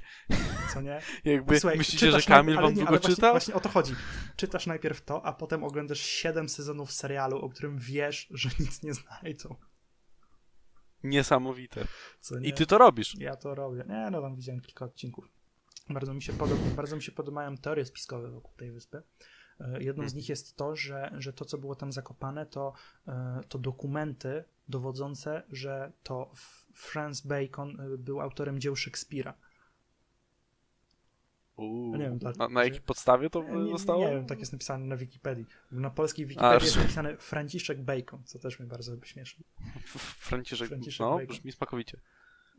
Franciszek Bacon brzmi smaczniej Tak. niż Francis Bacon. Entuzjaści są przekonani o prawdziwości relacji i o tym, że ktoś ukrył skarb na Wyspie Dębów, przy czym swe przekonanie opierają głównie na XIX-wiecznych, w większości niepotwierdzonych opowieściach.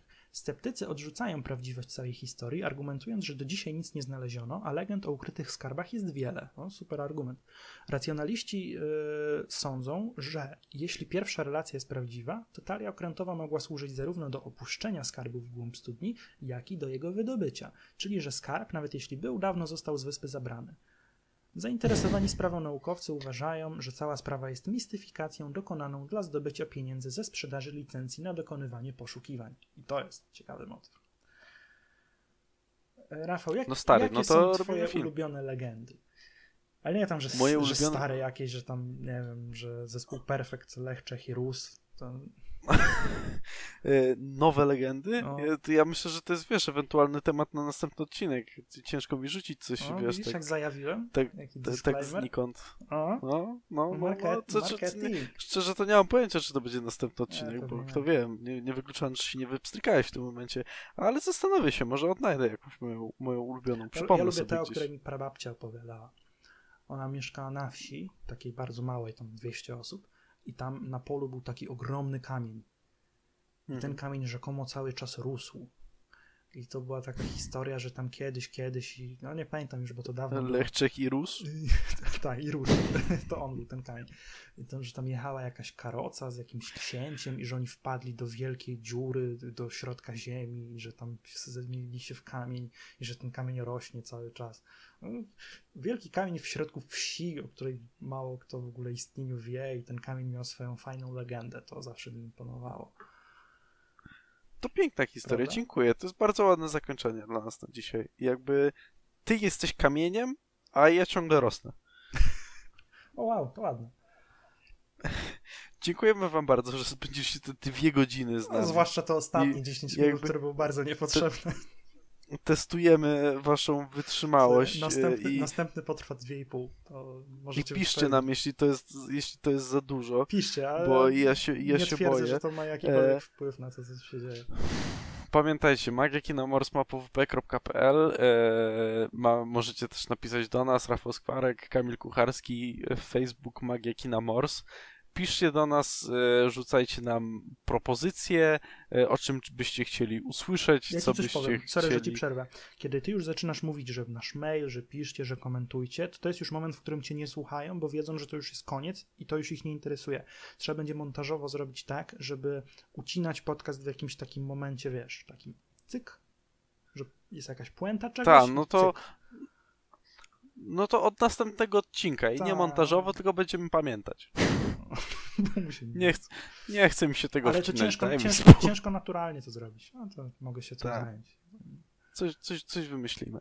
Więc e, jeszcze raz dziękujemy Wam bardzo. Do usłyszenia w przyszłym tygodniu e, i mam nadzieję, że się podobało. A, Dawajcie znać, piszcie, reagujcie. Ogółem całe te. Na dzień dzisiejszy tyle mamy do powiedzenia. Trzymajcie się. Cześć. Cze.